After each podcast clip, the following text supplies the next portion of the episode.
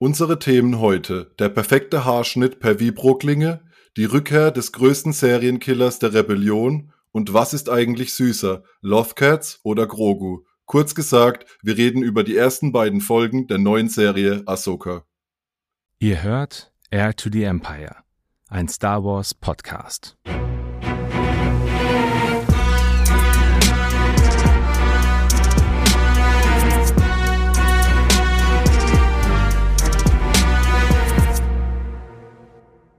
Hallo und herzlich willkommen zu einer neuen Ausgabe von Heir to the Empire, dem Podcast aus einer weit, weit entfernten Galaxis.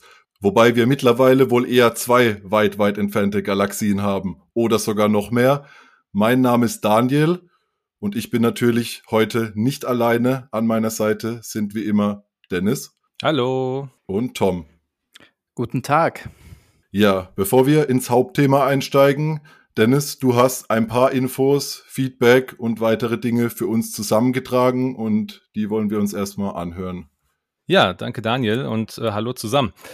Ja, wir haben die heute offiziell zweite Episode von Heir to the Empire und äh, unsere Road to Ahsoka Episode, die kam sehr, sehr gut an und wir möchten uns da an dieser Stelle wirklich nochmal bedanken für euer ganzes Feedback, was ihr uns zugetragen habt. Das war wirklich gigantisch. Auch hier, wir haben es in der letzten Folge schon gehabt, möchten wir nochmal auf ein paar Kommentare aus Spotify eingehen. Da hat zum Beispiel der Walls, äh, Wallison, sorry, wenn ich das falsch ausgesprochen habe, also er ist auch bekannt als Benny vom Bucketheads Discord. Ähm, ja, meine der, Notiz. Deine Notiz, genau. ähm, der, hat uns, der hat uns geschrieben, großartige Zusammenfassung, bestens geeignet, um sich wieder auf den Stand zu bringen und sich auf den Serienstart vorzubereiten. Vielen Dank. Dann haben wir Wolfcastle, das ist ein Kumpel von mir, der Michi, äh, nee, Entschuldigung, Michael, jetzt haut er mich, wenn ich das jetzt, ich habe Michi gesagt, ich glaube, haut mich jetzt. Der hat uns geschrieben, klasse Folge, ihr seid jetzt selbstständig schuld daran, dass ich mir jetzt Clone Wars anschaue. Staffel eins ist quasi fertig, macht bitte weiter so, liebe Grüße. Der Onkel Max hat uns ein Feedback dagelassen, eine Folge mit Gänsehautgarantie, wieder einmal eine super Folge. Und der Philipp Little, der hat uns geschrieben, vielen lieben Dank für die gelungene Ahsoka-Zusammenfassung. Eine Zusammenfassung, die ich weiterempfehlen werde. Also herzlichen Dank für euer Feedback, für die Rückmeldung dazu. Und das hat sich nicht nur in diesen Kommentaren irgendwie ähm, ausgebreitet, sondern zusätzlich auch in den Charts dieser Welt. Und zwar waren wir zwischenzeitlich mal wieder in den verschiedensten deutschen Podcast-Charts, zum Beispiel bei iTunes. Da waren wir auf Platz einundzwanzig mit der besten Belegung. Ähm, auf Platz dreizehn waren wir bei Spotify. Und jetzt kommen zwei Punkte. Also einen, den finde ich gar nicht so überraschend, weil wir auch, ja, ist ja in der Dachregion Deutschland, Österreich und die Schweiz. Die Schweizer Freunde, die haben uns auf Platz sieben irgendwie gebracht, zwischenzeitlich. Aber was mich sehr und was auch euch sehr überrascht hat, wir waren mit der besten Platzierung, Platz fünfunddreißig in den iTunes Podcast Charts in Senegal. Also liebe Zuhörenden oder die liebe Person aus Senegal, die uns zuhören, bitte schreibt uns doch mal eine E-Mail. Wir möchten gerne wissen, wie kommt es dazu, dass ihr uns dort hört. Ja, auf jeden Fall sehr interessant. In Senegal, also dass meine Stimme mal so weit um die Welt reichen würde, hätte ich tatsächlich nicht gerechnet. Ich ehrlicherweise auch nicht. Also Senegal. Ja, cool. Also ich freue mich darüber, definitiv. Gute Sache. Ja, danke an alle, die uns da wieder fleißig Feedback dagelassen haben. Wir haben auch etliche Sprachnachrichten und konnten auch tatsächlich einfach noch nicht auf alles soweit antworten. Aber wir haben auch definitiv vor, wenn die Ahsoka-Serie vorbei ist und der Herbst dann wieder etwas ruhiger wird, dass wir auch mal eine Folge machen und uns dem ganzen Feedback, was wir da bekommen haben, widmen, weil das bedeutet uns wirklich sehr viel. Und nur wenn wir nicht äh, jedem direkt antworten oder jeder, heißt es nicht, dass wir uns da nicht mega drüber freuen. Ja, also ich glaube, also Antworten bleiben wir, glaube ich, auch keinem aktiv schuldig. Also es gibt immer zumindest ein Feedback, dass wir die Nachrichten gehört oder gelesen haben. Aber ihr kennt es ja selber, manchmal sind es dann einfach so viele Punkte, die dann irgendwie besprochen werden sollten oder wo wo es zu Fragen gibt, die können wir einfach gar nicht so, so einfach so aus dem Stegreif mal aus dem, aus dem Ärmel schütteln, das geht nicht. Aber ähm, wir werden uns auf jeden Fall mit jeder Nachricht nochmal auseinandersetzen und werden auch ähm, jedem Einzelnen entweder über den über Instagram kamen jetzt viele rein oder alternativ natürlich hier in einer der zukünftigen Folgen antworten. Also so eine Community-Frage-Antwort-Folge, das wäre, glaube ich, etwas, was da am besten was bringen würde. Genau. Ich glaube, dann wären wir auch soweit und können schon direkt in die Besprechung starten. Bevor es losgeht, ja, tatsächlich noch ein paar kleine Daten zur Folge. Und zwar trägt die erste Folge den Titel Part eins, Master and Apprentice, auf Deutsch Teil eins, Meister und Schüler. Und Drehbuch und Regie sind vom Serienschöpfer Dave Filoni. Der zweite Teil nennt sich Part zwei, Toil and Trouble, auf Deutsch Teil zwei, Zeiten des Aufruhrs.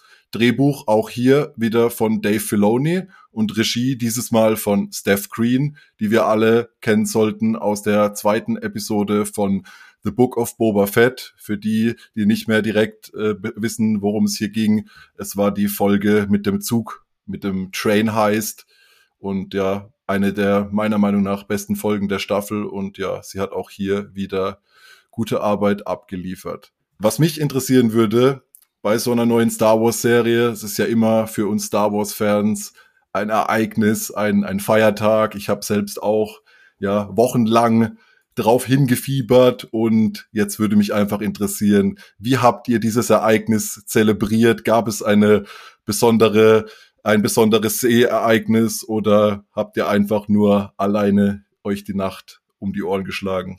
Tom, ich glaube, ich lasse dir das Wort. Ja. Also da muss ich jetzt weiter ausholen. Wer auf den sozialen Medien unterwegs ist, der hat vielleicht mitbekommen, dass auf dem offiziellen deutschen Star Wars Instagram-Kanal ein, ein Gewinnspiel veranstaltet wurde. Ich weiß gar nicht, ob das auch auf Facebook und so weiter lief, könnte ich mir zumindest vorstellen. Und da konnte man ja ein Vorab-Screening, hieß es, glaube ich, oder? Gewinnen. Äh, man sollte da einfach Äh, drunter schreiben, ob man gerne in München vorab die zwei Folgen sehen möchte oder in Köln und wen man mitbringt, glaube ich, war noch eine Voraussetzung. Ich glaube, du musstest irgendwie ein, jemand nur verlinken, also gar nicht zwangsläufig, also wen du mitbringst, aber du musstest irgendwie noch einen Account verlinken, ja. Ja, also so klassische Instagram-Methoden, ja. So, und ähm, das haben wir alle gemacht, also ich und Dennis und äh, Daniel, wir haben da alle drunter geschrieben und ja, dann äh, war es halt so und die nächste Woche ist angebrochen und ich habe die Schwiegereltern in der Schweiz besucht mit meiner Familie und äh, ihr wart bestimmt in der Arbeit oder habt auch Urlaub gemacht. Und das Witzige dran war, dass ich mich relativ stark geärgert habe, dass jetzt, dass jetzt keiner von uns einen Platz bekommen hat, bis ich dann mal auf mein, meine Instagram-Nachrichten geschaut habe und da stand dann so, Kommunika- wie nennt man das dann? Das irgendwie Anfragen, oder? So heißt der Ordner? Ja, nach Nachrichtenanfragen. Nachrichtenanfragen. Und ich habe da wirklich noch nie was Sinnvolles bekommen bei diesen Nachrichtenanfragen. Es war immer nur Spam, immer nur, so wirst du Bitcoin-Millionär und was weiß ich was und irgendein, irgendein Scheiß. Und dann äh, klicke ich da drauf und dann steht da Nachricht von starwars-de oder wie der Account heißt. Und ich habe ziemlich genau eine Woche, nachdem ich diese Nachricht bekommen habe, bemerkt, dass mich Disney zu dieser Vorab-Vorführung in München eingeladen hat und hatte dann einen mittelschweren Nervenzusammenbruch. Das ist aber auch echt scheiße, Tom. ähm, ja, das sind halt die Momente, wo man sich mit einer hochprozentigen blauen Milch an, auf einen einsamen Planeten zurückziehen möchte, um, um zu weinen. Ja, also ich habe es äh, massiv verkackt. Äh, also Disney, falls irgendjemand von euch das hört, bitte streicht mich das nächste Mal nicht gleich von der Liste, wenn ihr meinen Namen lest. ich versuche ich versuche mich äh, zu bessern und äh, dies das nächste Mal die Einladung anzunehmen. Also ich habe es echt einfach verkackt. Das, äh, ich konnte an dem Abend dann auch nicht besonders gut schlafen und bin dann tatsächlich um, ich glaube, halb vier Uhr morgens aufgestanden und habe die Folgen im Fernsehen geschaut. Also das war das erste Mal, dass ich sie gesehen habe im O-Ton und ich habe sie dann am selben Abend nochmal mit meiner Frau geschaut und meiner Schwiegermutter sogar, weil die gerade zu Besuch ist. Und dann habe ich habe ich es nochmal auf Deutsch geschaut. Also ich habe jetzt beide Folgen zweimal gesehen. Genau. Deine Schwiegermutter? Ja, das wäre auch meine Frage gewesen. Ich, ich finde das schön. Also wie mit der Schwiegermutter, also wie, wie ging es ihr damit?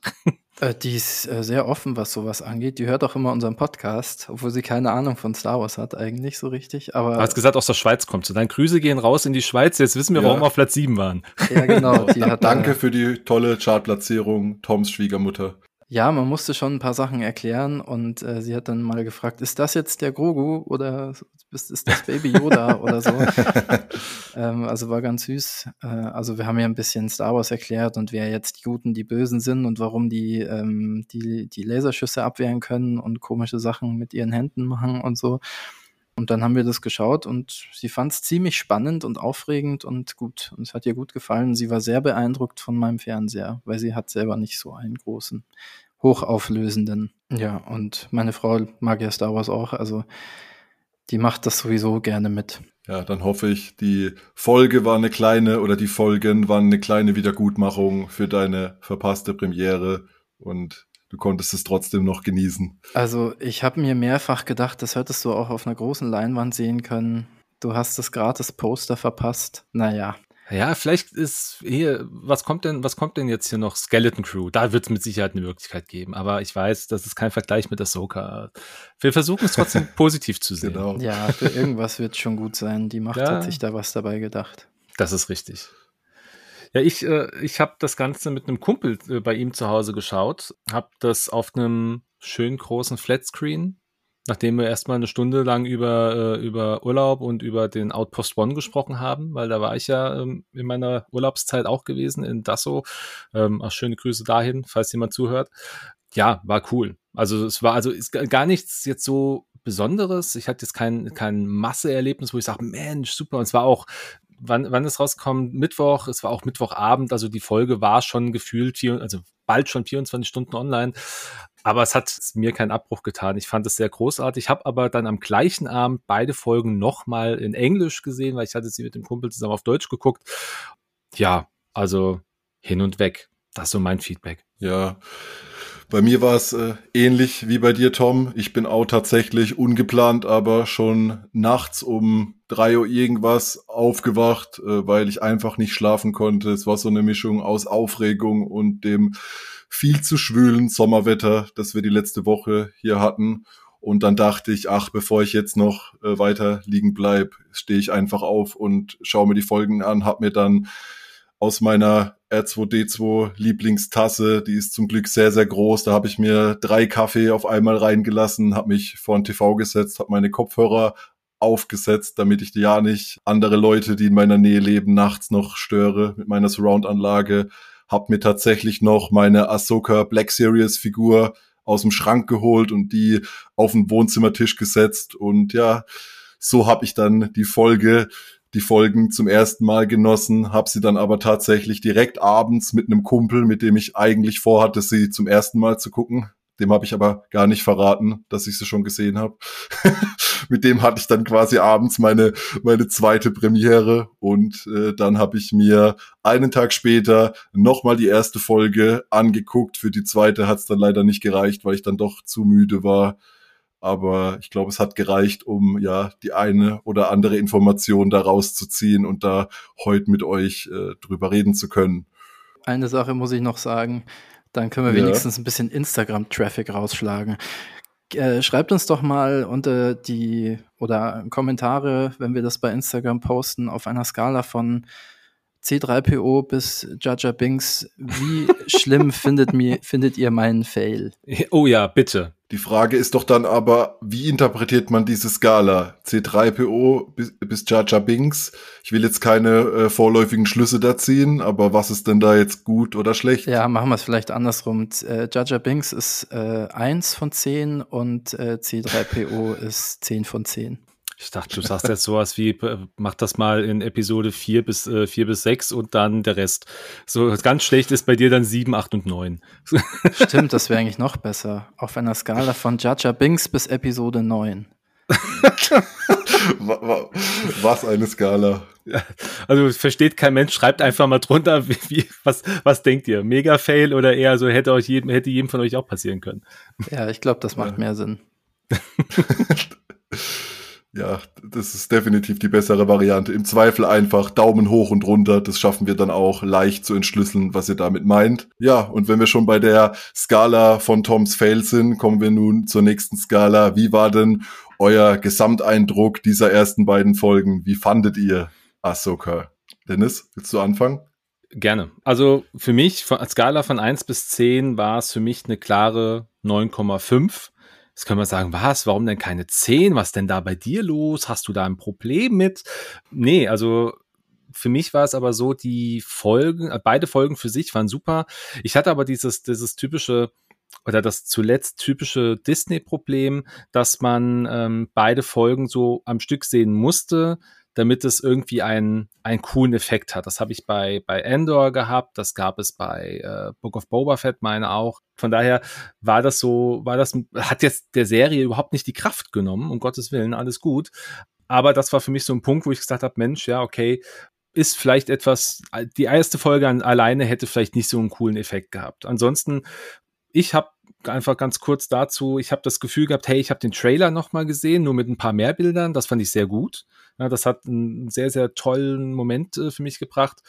Und ansonsten, hey, cool. Wir sehen die Rebels Crew wieder. Also von daher, also ist, eigentlich müsste ich zehn von zehn geben, aber ich, ich möchte, ich möchte auch, ich möchte ja auch mal negativ sein. Nur, nur neun Komma fünf. Aber es hat, auch es, hat, Luft es hat, nach oben geben. Es hat aber auch noch einen zusätzlichen Grund. Also da komme ich nachher aber nochmal drauf zu sprechen. Oh, da bin ich sehr gespannt. Ja, bei mir war es von, von Sekunde eins Star Wars Feeling pur. Allein als der Lauftext äh, da aufgetaucht ist, damit hätte ich irgendwie gar nicht gerechnet, weil das normal so eine Sache ist, die man eher von Star Wars Kinofilmen kennt und dann direkt in Rot die Erinnerung an das Clone Wars Finale und das, ich hatte direkt eine dunkle Vorahnung, dann die Wortwahl im, im englischen Text mit unter anderem Sinister Agents, das könnte eins zu eins aus einer der O T-Filme stammen. Und ja, ich hatte einfach das Gefühl, ich bin daheim in meinem Star-Wars-Universum. Ich hatte dann auch äh, direkt nach der langen Intro-Sequenz direkt dieses Rebels-Feeling, als man da die die Landschaften und Lothal gesehen hatte. Und ich war einfach ja echt im im im siebten Himmel und ja, war einfach begeistert von dem Auftakt. Der Hype hat mich da komplett äh, übermannt und äh, ich glaube, Tom, du wirst bestätigen, du hast im Vorfeld auf unserer Road to Ahsoka-Folge gesagt, wie gut dir die Folge in der zweiten Staffel von The Mandalorian gefallen hat, wie viele Akira Kurosawa-Anleihen es da war. Und ich musste öfter während dem Gucken an dich denken und habe gedacht, ah, der Tom, der wird's so richtig genießen. Das waren teilweise ja wirklich Szenen, wenn man da nicht noch den ein oder anderen modernen Gegenstand gesehen hätte, hätte es auch eins zu eins aus irgendeinem Samurai-Film sein können, wie sie da auf der Wiese stehen. Also ich hoffe, ich habe da nicht was Falsches jetzt erzählt, Tom, und dir hat die Folge gar nicht gefallen, aber ich denke mal, du schwingst da mit einem positiven Vibe mit, oder? Ja, absolut. Ähm, also ich habe jetzt keinen numerischen Wert vorbereitet, damit äh, hat man ja gerade gemerkt, da habe ich es nicht so damit. Aber ja, voll, äh, hat mich sehr stark erinnert halt an diese Kurosawa-Geschichten ähm, und ich glaube, wie heißt das, Jidai Geki oder Ken Geki, also diese japanischen Samurai-Filme, Schwertkampffilme und so. Finde ich total cool und ja, der Opener schon. Das hätte schon direkt aus einem dieser Filme sein können und man hat da immer wieder ja Sachen draus äh, ja, sehen können. Also es sind ganz eindeutige Zitate und einfach cool. Also mir haben die beiden Folgen sehr gut gefallen und ich kann gar nichts Negatives sagen. So wirklich negativ. Mir hat es einfach gut gefallen. Das ist doch gut so. Definitiv. Fandet ihr auch, also das Gefühl hatte ich, dass es irgendwie... Obwohl wir ja vom Sound, von von vielen Dingen so ganz neue Sachen sehen, dass es sich viel vertrauter angefühlt hat, wie zum Beispiel Mandalorian oder The Book of Boba Fett, wo wir ja auch vieles Vertraute direkt sehen, aber irgendwie war es einfach bei mir von Minute eins so... Ja, ich kann ich kann es schwer in Worte fassen, aber irgendwie, es war einfach, es hat sich nach was ganz, ganz Großem angefühlt. Ich dachte bei Mandalorian eher so, ja, der Outlaw am Rande der Galaxis ist absichtlich so eher so das kleine Ding. Und hier direkt dann, wir sehen die New Republic, wir sehen einen Rebellenkreuzer. Und irgendwie hatte ich gleich das Gefühl, irgendwie, das ist der Auftakt von von was Großem, auf das ich schon schon lange gewartet habe, gerade nachdem ja Star Wars im Kino aktuell nichts Neues kommt und wir ja auch aufgrund des Streiks nicht wissen, wie lange es da überhaupt noch gehen wird. Ging es euch da ähnlich? Ja, hat sich also schon viel mehr nach Star Wars angefühlt wieder. Den, alleine dieses Raumschiff, also die, ähm, den Mon Calamari-Kreuzer, überhaupt mehr Weltraum zu sehen, das ist schon einfach, das ist halt Star Wars, das war schon mal sehr, sehr cool. Zusätzlich, ja, die Musik ist, also die hat sich einfach, man hat sich zu Hause gefühlt. Kevin Kiner ist ja auch wieder, ist ja großflächig hier für die Musik auch verantwortlich. Der hat es super gemacht. Der hat halt so viel Musik auch aus den ähm, aus den alten, aus, also aus der Rebels-Serie so ein bisschen neu interpretiert oder zumindest so einfließen lassen an der einen oder anderen Stelle. Ich habe mich immer wieder so ein bisschen erwischt, dass ich gesagt habe, ach, guck mal, da ist ein Theme von Person X oder ach, guck mal da, das habe ich auch schon gehört. Also es hat sich sehr nach Star Wars angefühlt und jetzt gibt es natürlich viele, die, ich habe also ich habe nichts gegen Obi-Wan, ich habe nichts gegen Book of Boba Fett, das waren für mich Serien, die für mich einen, trotzdem einen wichtigen Teil des, des Kanons bilden, aber wir haben keinen Wüstenplaneten gehabt. Das war mal erfreulich. Das war, das war, das war was, wo ich gesagt habe, okay, guck mal, wir starten mal ganz woanders und das war irgendwie schön. Ja, ich fand generell hatte das, also ich mag die anderen Serien auch, die du jetzt angesprochen hast, aber es hatte halt immer so ein bisschen Spin-off-Charakter. Also Obi-Wan ziemlich stark und auch bei Mandalorian und so, für mich war das immer klar, also zumindest fühlt es sich für mich persönlich jetzt so an, das schreibt jetzt nicht die Geschichte von Star Wars irgendwie weiter und das hatte ich jetzt bei Ahsoka schon ein bisschen das Gefühl, da passieren wirklich relevante Sachen, die man eigentlich nur schwierig ignorieren kann. Ja, wir haben ja in der Vergangenheit jetzt die letzten zwei Folgen auch schon viel drüber geredet. Ich bin mega neugierig, was halt da jetzt passiert. Das war ich vorher zwar auch, aber da hat das halt alles nicht so eine riesen Relevanz für mich gehabt. Und die Serie hier hat natürlich einen riesen Vorteil, dass man viele Charaktere jetzt schon kennt und das war auch ein riesen, ja, Ding für mich, die jetzt in Live-Action zu sehen, diese ganzen Zitate an die eigene Vergangenheit ähm, und eben auch an das Expanded Universe mit Thrawn und so weiter und so fort und was passiert da jetzt, das hat bei mir schon unglaublich viel Spannung aufgebaut. Und ich bin echt gespannt, was da jetzt noch weiter gemacht wird. Freue mich total drauf. Ich habe irgendwie auch so eine, so eine Art, so eine Art Genugtuung gefühlt, weil einfach so eine tolle Serie hier gestartet ist und dann alles quasi auf der Basis von Star Wars Rebels, weil ich kann mich halt noch echt erinnern, als Star Wars Rebels rauskam und ich war da irgendwie so ein verlorener Einzelkämpfer, niemand aus meinem Freundeskreis, wo ich wirklich auch Star Wars Fans habe, haben sich dafür interessiert. Das war irgendwie Ich hab, hatte immer das Gefühl, es wird noch stiefmütterlicher behandelt wie The Clone Wars in, in, in Zeiten. Viele haben dann gemeint, ah, ich mag den Animationsstil nicht und ich mag diese diese komischen Einflüsse in der Story nicht und, und der Planet Lothal und irgendwie ist es für mich jetzt so einfach der Schulterschluss. Jetzt ist Rebels im Mainstream angekommen, wobei ich jetzt natürlich nicht unter den Tisch kehren möchte, dass Rebels mittlerweile schon äh, eine große Renaissance erlebt hat und bei vielen auch als wirklich tolle Star-Wars-Serie gilt. Aber ja, ich hätte einfach nicht gedacht, dass wir das alles so in Live-Action mal sehen und dass äh, jetzt alle Leute, die das gucken, hoffentlich, äh, die es noch nicht getan haben, Rebels schauen und jetzt einfach erkennen, was für eine großartige Serie das ist. Und das hat alles so dazu beigetragen, dass, äh, ja, ich, ich, ich tue mir fast schon schwer, überhaupt äh, Kritik zu üben. Aber ich bin ja eh ein wohlwollender Mensch. Äh, ja, mal gucken, was im Laufe der Besprechung heute da noch so alles dabei rauskommt. Und ja, wenn wir gerade davon sprechen, wie toll wir das Ganze fanden, wäre meine nächste Frage an euch. Habt ihr denn jeweils, es muss jetzt nicht unbedingt äh, wertend sein, der eine Moment ist besser wie der andere, aber habt ihr denn, wenn ich euch so jetzt frage, einen Lieblingsmoment, der direkt raussticht aus der Folge, den ihr jetzt hier als erstes mal ansprechen wollt? In meiner, meiner Brust schlagen ja zwei Herzen und Tom wird es verstehen. Und zwar das einmal das Star Wars Herz natürlich, aber auch das X-Wing Miniaturspiel Herz. Und von daher ähm, gibt es da zwei äh, Momente. Ich habe mich so gefreut. Ich habe schon im Trailer äh, gesagt oder wir haben es im Trailer ja auch schon gesehen. Der E-Wing ist endlich da. Er ist endlich kanonisch eingeführt worden in Star Wars. Also es gab ihn ja in verschiedenen Büchern. Also gerade so in der in der Corran Horn Richtung gab es ihn immer mal wieder. Das war so aus X-Wing-Sicht meine Lieblingsszene, aber wenn ich jetzt, also muss ich mich für beide, also aus beiden Episoden für eine Lieblingsszene entscheiden oder habe ich, habe ich dann zwei Schüsse frei. Ma- machen wir die, die Lieblingsszene aus der jeweiligen Episode. Ich, okay. ich lasse euch ein bisschen Auswahl. Ah, zu, zu schwer will ich es jetzt auch nicht das, machen. Das ist nett von dir. Also dann war, glaube ich, meine Lieblingsszene in der ersten Folge, und da greife ich ganz weit nach hinten zum Ende der Episode, der Moment, als Sabine mit dem mit Ezras Lichtschwert aus Ezras Turm rauskommt und sich gegen ähm, Shin stellt, um etwas wiederzubekommen, worauf wir auch gleich nochmal eingehen werden, wahrscheinlich in irgendeiner Form. Also das war, glaube ich, so meine Lieblingsszene, weil das hat gut funktioniert. Man hat halt gesehen, Sabine ist halt einfach nicht, also offenbar nicht machtbegabt. Sie war unglaublich in die Knie gezwungen worden.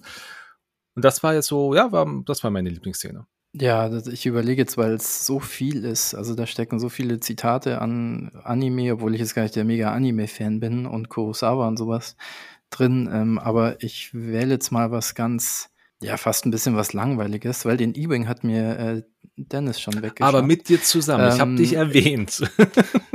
Das ist euer Moment. Ja, stimmt. Ja. Was ich unbedingt noch sagen will zum E-Wing, die haben im Kanon jetzt diese dämliche Kanone, die über dem Cockpit war, weggestrichen. Die hat nie Sinn gemacht. Ich habe mich immer gefragt, was das soll im Expanded Universe, dass die äh, so eine unpraktische Kanone obendrauf haben. So, jetzt ist es raus. Was ich super cool finde, war die ganze Zeit diese Lothcat. Mhm. Ähm, ich weiß nicht, ob das Practical Effect ich, schon, teil, oder? Teils, oder so? Teils. Also es gab äh, irgendwie Behind schon, the Scenes. Okay. Mhm. Ähm, also ich denke zumindest, wenn sie einfach nur da sitzt und sich bewegt, diese Gesichtsmimik, das war meines äh, Wissens nach Practical. Es sah auf jeden Fall sehr danach aus, ja. Ich habe teilweise echt mich gefragt, haben sie da vielleicht irgendwie, keine Ahnung, Dave Filonis Katze so einen Motion-Capture-Anzug angezogen, weil die sich für mich so echt bewegt hat, dass ich wirklich dachte, das ist ein kleines Kätzchen, was da sitzt. Also ich habe das im Gesicht, habe ich immer so einen Eindruck gehabt, ich sehe da, ich sehe da ein bisschen Grogu, weil das war so diese diese Mimik, die die Loth-Katze hatte, ja, die hat sehr danach oder sehr gewirkt als solche, und von meiner Seite aus gehe ich fest davon aus, dass das irgendwie eine äh, Anima, eine, nicht eine Animation war, sondern eine animatronische Effekt war, und das war super gut, also bin ich auch voll bei dir, Tom. Ja, also wie auch immer es gemacht ist, ich fand es super cool, es war sehr charmant, diese ja praktischen Effekte oder digitale, wie auch immer, also es, es hat mir jedes Mal sehr viel Freude bereitet, diese Katze zu sehen. Ja, ich habe selber auch eine Katze, ich mag Katzen. Ich mag aber auch Hunde. Ja, dann mag alle hätte Tiere. Ich auch noch eine ne Frage an euch, die ich ja am Anfang der Folge schon gestellt habe. Könnt ihr eindeutig beantworten, was ist für euch süßer? Die Loth-Katze oder doch der alte Grogu? Loth-Katze. Oder ist die Frage einfach unfair? Nee, ich, also da ich Grogu hier in der Folge nicht gesehen habe, ist es für mich, ist es für mich die Loth-Katze. Ähm, ich glaube, das, das ist ja wie, was ist süßer, dein, dein, dein Haustier oder dein Kind? Also ich finde, die Frage ist unglaublich fies, aber ich würde ich würd jetzt aktuell sagen, goldiger fand ich die Loth-Katze. Also dein Haustier oder dein Kind, das hat, jetzt traue ich mich keine Antwort mehr zu geben. Ja, dann ich, ich ergreife einfach mal, obwohl ich äh, die Loth-Katze auch mega fand, Partei für Grogu. Ich, ich, ich wähle Grogu als den knuffigsten. Ich müsste auch noch einen Moment nennen. Ja, ihr habt schon ein paar coole Momente angesprochen, aber ich glaube für mich, der, der Moment, der mich am meisten berührt hat, war tatsächlich Sabine, wie sie das Hologramm von, von Ezra anschaut. Weil, ja, die, die ganze Folge, der ganze Arc von Sabine, Ezra ist irgendwie immer so mitgeschwungen und ist für mich irgendwo auch so der der emotionale Anker der Serie. Es ist der komplette Antrieb, habe ich das Gefühl, warum Sabine überhaupt sich Ahsoka wieder anschließt, warum sie überhaupt irgendwas irgendwas wieder macht, warum sie aus ihrem Alltagstrott, den sie ja da hat, im Speederbike durch die Gegend fahren, da irgendwelche Veranstaltungen schwänzen. Man hat so das Gefühl, da ist ein krasser Verdrängungsmechanismus und sie lebt da so in den Tag hinein und, und leugnet alles, was davor war. Und ja, die, die emotionale Verbindung äh, zu Ezra holt sie wieder zurück und sorgt dafür, dass sie ihr Abenteuer startet, dass sie ja erneut sich als Padawan von Ahsoka ihr anschließt. Und äh, ich bin auch sehr gespannt, inwieweit Ahsoka da ähm, ja weiterhin versucht auch Ezra zu finden, ob sie da eiskalt, ganz ehrlich, hauptsächlich versucht Thrawn zu finden und Ezra, Ezra einfach äh, mit dabei ist, oder ob sie, ja, sie hat es ihm ja quasi äh, versprochen in der World Between Worlds in Rebels, dass sie ihn finden wird, aber das ist ja natürlich jetzt auch schon ein paar Jährchen her und wir haben es in der Road to Ahsoka-Folge gesagt, wir wissen nach wie vor nicht, haben auch heute oder hier in den Folgen keine Infos richtig bekommen, was in der Zwischenzeit passiert ist. Ja, Ezra wird uns, auch wenn er nur als Hologramm vorkommt, bisher weiterhin äh, in der Serie begleiten und äh, ja, ich hatte da schon so ein kleines Tränchen im Auge bei der Musik und allem. Ja, aber um den Punkt nochmal kurz anzusprechen, weil du jetzt sagst, ob Ahsoka da auch Ezra sucht. Sie sagt es ja ganz klar, dass das nicht ihr primäres Ziel ist. Es ist ja in der in dem Gespräch mit, äh, nicht mit Sabine, sondern mit Hera, sagt, mhm. äh, geht es ja darum, Hera sagt, ob wir Ezra auffinden können und äh, das ist ja, da sagt sie, es geht ihr nicht um Ezra oder es geht ihr um, es geht ihr um diesen Krieg oder um die Gefahr, die da kommt. Von daher, ich glaube, dass wir da eine, eine sehr, sehr viel strengere Ahsoka haben. Und das ist auch für mich ein Gefühl, was sich durch die ganze Folge gezogen hat. Also sie war viel, ich möchte sagen, schnippiger oder so ein bisschen, so ein bisschen, ja, also das ist ja das, was viele schon im Vorfeld irgendwie auch bemängelt haben, wenn sie Screens gesehen haben, dass sie oft mit verschränkten Armen irgendwie im Bild stand. Aber diesen Eindruck hat sie da auch gehabt, also für mich hinterlassen, dass sie sehr viel, eine sehr viel strengere Person war. Und ich habe ein bisschen den Eindruck gehabt, ich habe so ein bisschen Obi-Wan und Anakin in Episode zwei im, im Kopf gehabt, weil da war das ein ähnliches Verhältnis, ja, dass, äh, dass der, der Schüler so ein bisschen zurückgehalten wird, gar nicht rangelassen wird, also Schüler in dem Fall Sabine, ja, also ich brauch, da brauchen wir jetzt gar nicht, das ist ja kein Spoiler, wer das gesehen hat, wer diese Folge hört, hat es hoffentlich gesehen, Entschuldigung, wer nicht.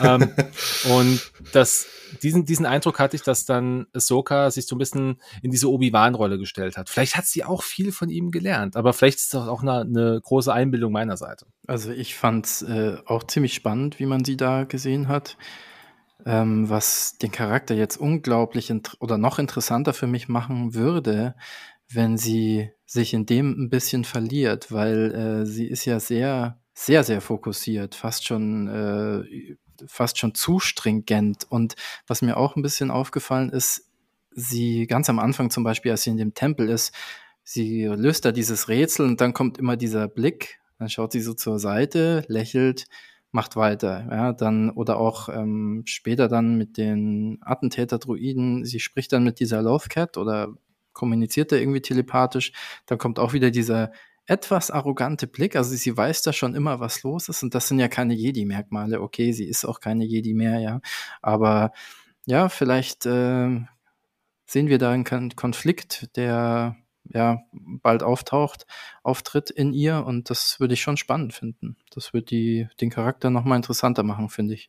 Ja, ich habe auch sehr viel Anakin in Ahsoka wiedergesehen. Also, ich meine, Ahsoka, sie war schon immer auch ein, ein klein wenig, ich würde es jetzt nicht direkt überheblich nennen, aber definitiv hatte sie, sie war immer schon sehr überzeugt von sich selbst und wusste genau, was sie kann, aber ihr war es wirklich, ja, sehr, sehr Anakin-like, ihr Verhalten, alleine auch, wie sie zum Beispiel später in der zweiten Folge diesem Inquisitor-Lichtschwert ausweicht und einfach keinen Millimeter mehr sich zur Seite bewegt, wie sie, wie sie tatsächlich muss.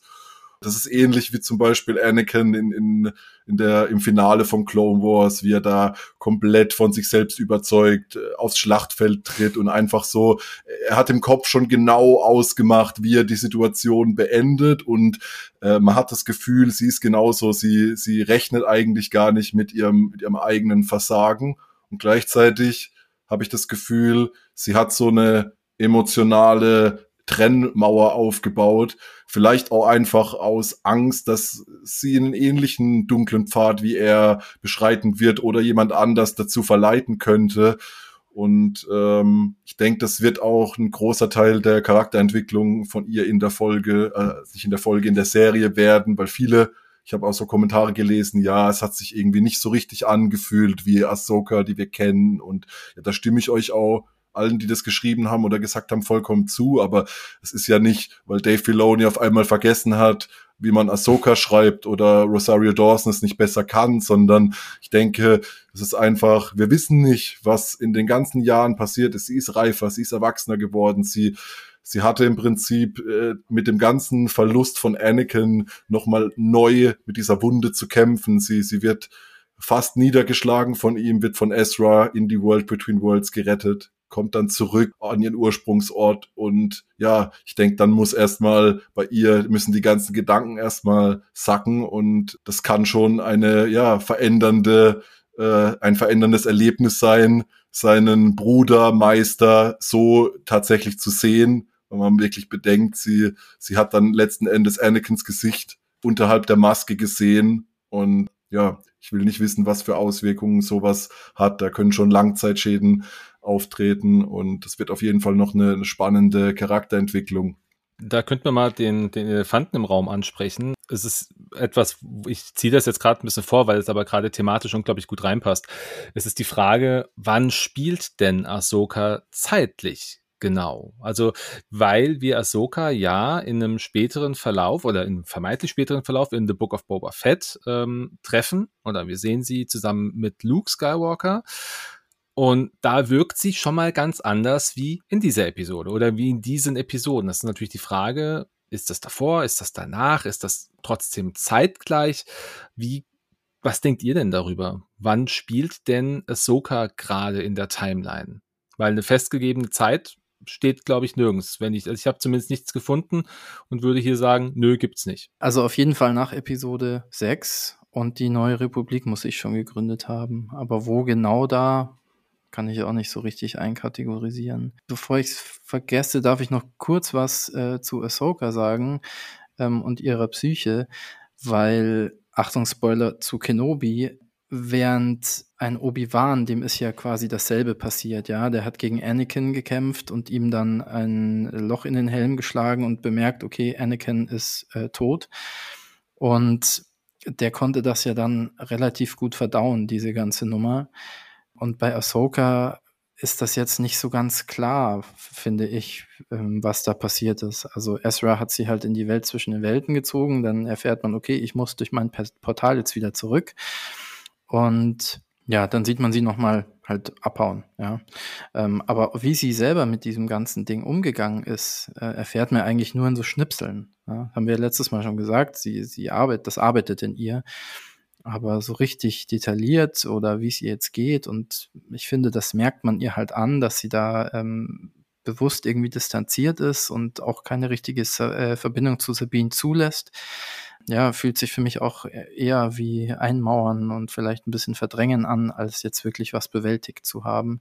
Und vielleicht möchte sie deswegen jetzt dann auch denselben Fehler nicht nochmal machen äh, und sagt, okay, ich habe Sabine schon mal im Stich gelassen und so weiter und so fort und nimmt sie ja im Endeffekt dann wieder auf. Also ja, das schwingt so alles so ein bisschen für mich mit. Aber zurück zu, wo spielt die Serie? Ja, ich wollte nur sagen, das sind alles äh, echt gute gute Fragen, die du da gestellt hast. Und ich hoffe tatsächlich, dass wir da in irgendeiner Form einfach ja die Antworten äh, darauf bekommen. Äh, um auf die Ursprungsfrage zurückzugehen, wann die Serie denn eigentlich spielt. Ähm, wir haben einen ganz guten Hinweis. Also ich habe die, natürlich die Jahreszahl, habe ich tatsächlich jetzt nicht parat. Aber wir wissen, dass äh, die Handlung auf jeden Fall nach der Folge, in der Ahsoka das erste Mal in der zweiten Staffel von The Mandalorian auftaucht, spielt. Ähm, sie überwältigt ja da Morgan Elsbeth. Und wir wissen, dass sie von ihr auf ja nicht Jedi-like, äh, auf nicht Jedi-Art äh, irgendwie die Informationen aus ihr rausbekommen hat. Wie genau, ja, das kann jeder selbst für sich äh, im Kopf sich mal vorstellen. Ich dachte da so an Kylo Ren, wie er da per, wie nennt man das, Sith-Mind-Trick die Gedanken von anderen äh, ausliest, ohne dass die das eigentlich wollen. Danach wird Morgan Elsbeth gefangen und wird Richtung äh, Tribunal der Neuen Republik äh, gebracht, was auf jeden Fall ja definitiv äh, die Sicherheitsvorkehrungen äh, erhöhen sollte, weil es ist nach Moff Gideon der zweite hochrangige Gefangene, der äh, da schon äh, auf irgendeine Art und Weise entkommen konnte. Und genau, das heißt, wir wissen, es spielt nach dieser Folge, aber ich hatte definitiv andere Vibes, wenn ich mir Ahsoka in der Folge von The Book of Boba Fett, als sie auf äh, dem Planet, auf dem Luke auch sein Jedi-Tempel da gründet, als sie da auf den Jaren trifft und auch das Gespräch mit Luke hat, da wirkt sie sehr viel gelassener, sehr viel ähm, harmonischer, ausgeglichener und man hatte, man hatte oder ich hatte das Gefühl, dass sie äh, da irgendwie schon weiter ist, wieder Nähe zulässt, dass sie auch vielleicht schon irgendwie in Kontakt mit Anakin getreten ist, weil wir wissen ja nach wie vor gar nicht ganz genau, was sie über das Ende von von Vader und dem Imperator da so gehört hat. Wir wissen nicht, was was die die normale Bevölkerung oder die anderen Leute darüber wissen. Mit wem hat Luke die Informationen überhaupt geteilt? Äh, viele wissen, denke ich, dass Vader nicht mehr lebt, einfach weil der Todesstern explodiert ist und der Imperator und er da drauf waren. Aber im Detail, dass er nochmal zur guten Seite zurückgekehrt ist, ich glaube, das ist ein, eine Enthüllung, wenn man die Ahsoka präsentiert. Das stellt halt einfach nochmal alles auf den Kopf und dann weiß sie halt auch, ey, egal wie, wie dunkel die Nacht ist, am Ende erscheint das Licht wieder und könnte ihr da ganz neue ganz neuen Mut und neue Hoffnung geben. Deshalb würde ich jetzt einfach mal behaupten, auch aufgrund von, es gab ja da die Aussagen, wie lange Grogu mit Luke Skywalker da überhaupt trainiert hat, als den Jaren da auftaucht. Also würde ich jetzt einfach mal behaupten, es spielt vor der, vor den Ereignissen von The Book of Boba Fett und irgendwann nach der zweiten Staffel von The Mandalorian oder vielleicht parallel mit dem Ende der zweiten Staffel von The Mandalorian. Ich hoffe auch hier, dass wir da nochmal, keine Ahnung, eine Aufklärung bekommen. Vielleicht die Luke-Folge nochmal aus einer anderen Perspektive. Ich würde es auch echt cool finden, so ein erstes Aufeinandertreffen der beiden. Da bin ich echt mal mal sehr gespannt, was Filoni da noch äh, im Köcher hat. Ja, du sprichst ja gerade einen wichtigen Punkt an. Auch, dass Ahsoka eventuell noch gar nicht weiß, wie, wie es mit Anakin äh, beziehungsweise mit Darth Vader dann am Ende ausgegangen ist.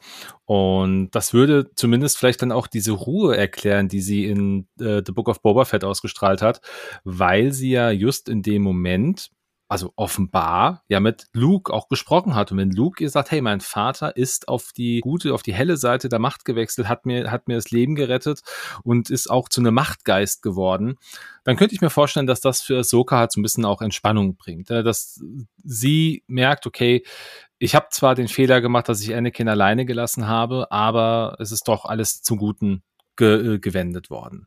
Also ich hoffe, dass, ich hoffe das sehr auch für sie als Charakter. Aber das ist jetzt auch sehr viel Spekulation und sehr viel Mutmaßung. Natürlich, aber es gehört ja irgendwo auch dazu.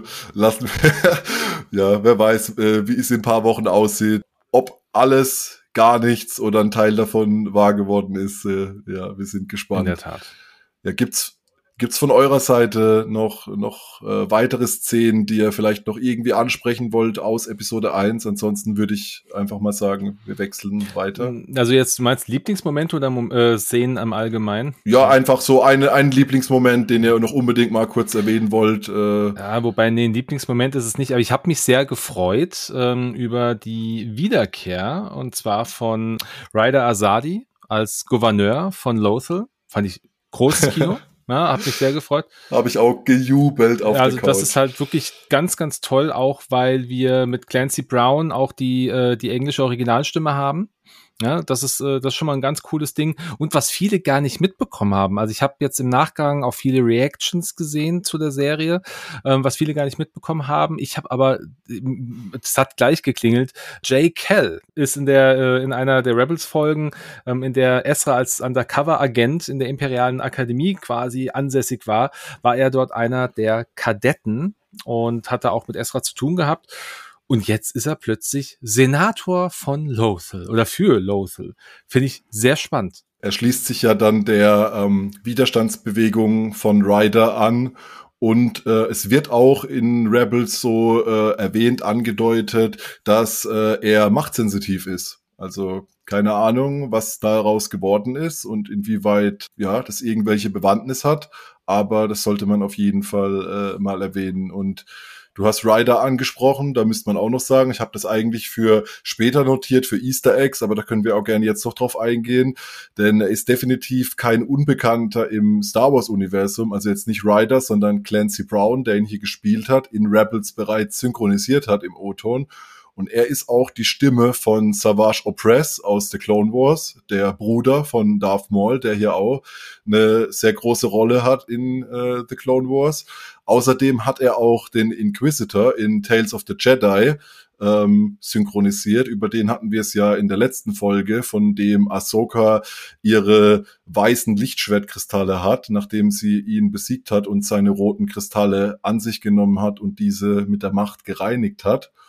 Und außerdem hat er in The Mandalorian den Devaronianer Burke, der aussieht wie ein roter Teufel, den hat er auch gespielt. Also definitiv ein Star Wars-Veteran, der scheinbar immer gerne wieder ja zurück in dieses Universum kommt. Und äh, ich als alter und großer Fan der Serie Lost muss ihn auch nochmal erwähnen. Hier hat er eine ganz, ganz tolle Rolle in der zweiten Staffel und das ist immer noch ja meine Lieblingsrolle von Clancy Brown überhaupt. Und seit ich ihn damals gesehen habe, vor mittlerweile, keine Ahnung, mehr als fünfzehn Jahren, bin ich echt ein großer Fan, weil der spielt in unzähligen Filmen, Serien mit und ist auch echt ein gefragter Synchronsprecher in vielen Serien. Also ich muss sagen, die geilste Rolle, die er hatte, das war, äh, also für mich, das war die Ausbilderrolle in Starship Troopers, neunzehnhundertsiebenundneunzig, der, äh, Aus, der Ausbilder Sim. Ich, also ich mag ihn einfach. Also es ist cool, dass er auch so unglaublich viel im Star Wars-Universum macht, ähm, auch wenn es schade ist, dass man ihn gar nicht oft vor, vor die Le- oder auf die Leinwand packen kann. Ähm, aber du hast jetzt gerade äh, Burke angesprochen. Der Devaronianer, das finde ich cool, weil da hat er auch eine krasse Rolle gehabt, auch wenn er nicht wirklich lang zu sehen war in der gesamten Folge, aber trotzdem schön, dass er da war. Ja, aber das war so, das waren zumindest so meine persönlichen, also mein persönliches weiteres Highlight in der, in der ersten Episode.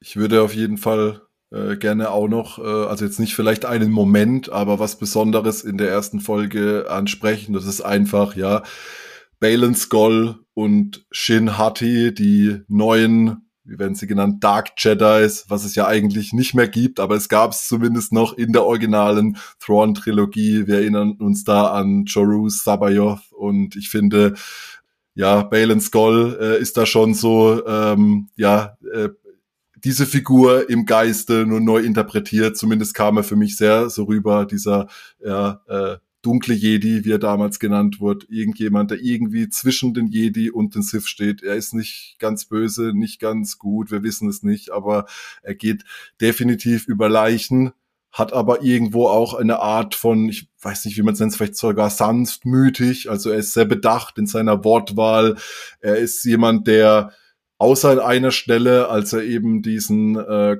Commander der Neuen Republik, der äh, Chef dieses äh, äh, Gefangenentransports da, als er ihn niederstreckt, sieht man kurz so ein aggressives Verhalten. Ansonsten finde ich, er ist sehr, sehr gelassen und sehr, sehr ausgeglichen. Und ja, wir müssen es einfach erwähnen, äh, er wird von ja Ray Stevenson, der leider viel zu früh von uns gegangen ist, gespielt. Und äh, es ist so eine geniale Performance, meiner Meinung nach bisher. Ich bin gespannt auf alles, was da noch kommt. Und es ist traurig, dass er selber gar nicht mehr miterleben kann, das, das viele Lob, das er aktuell aus der Star Wars Community äh, bekommt.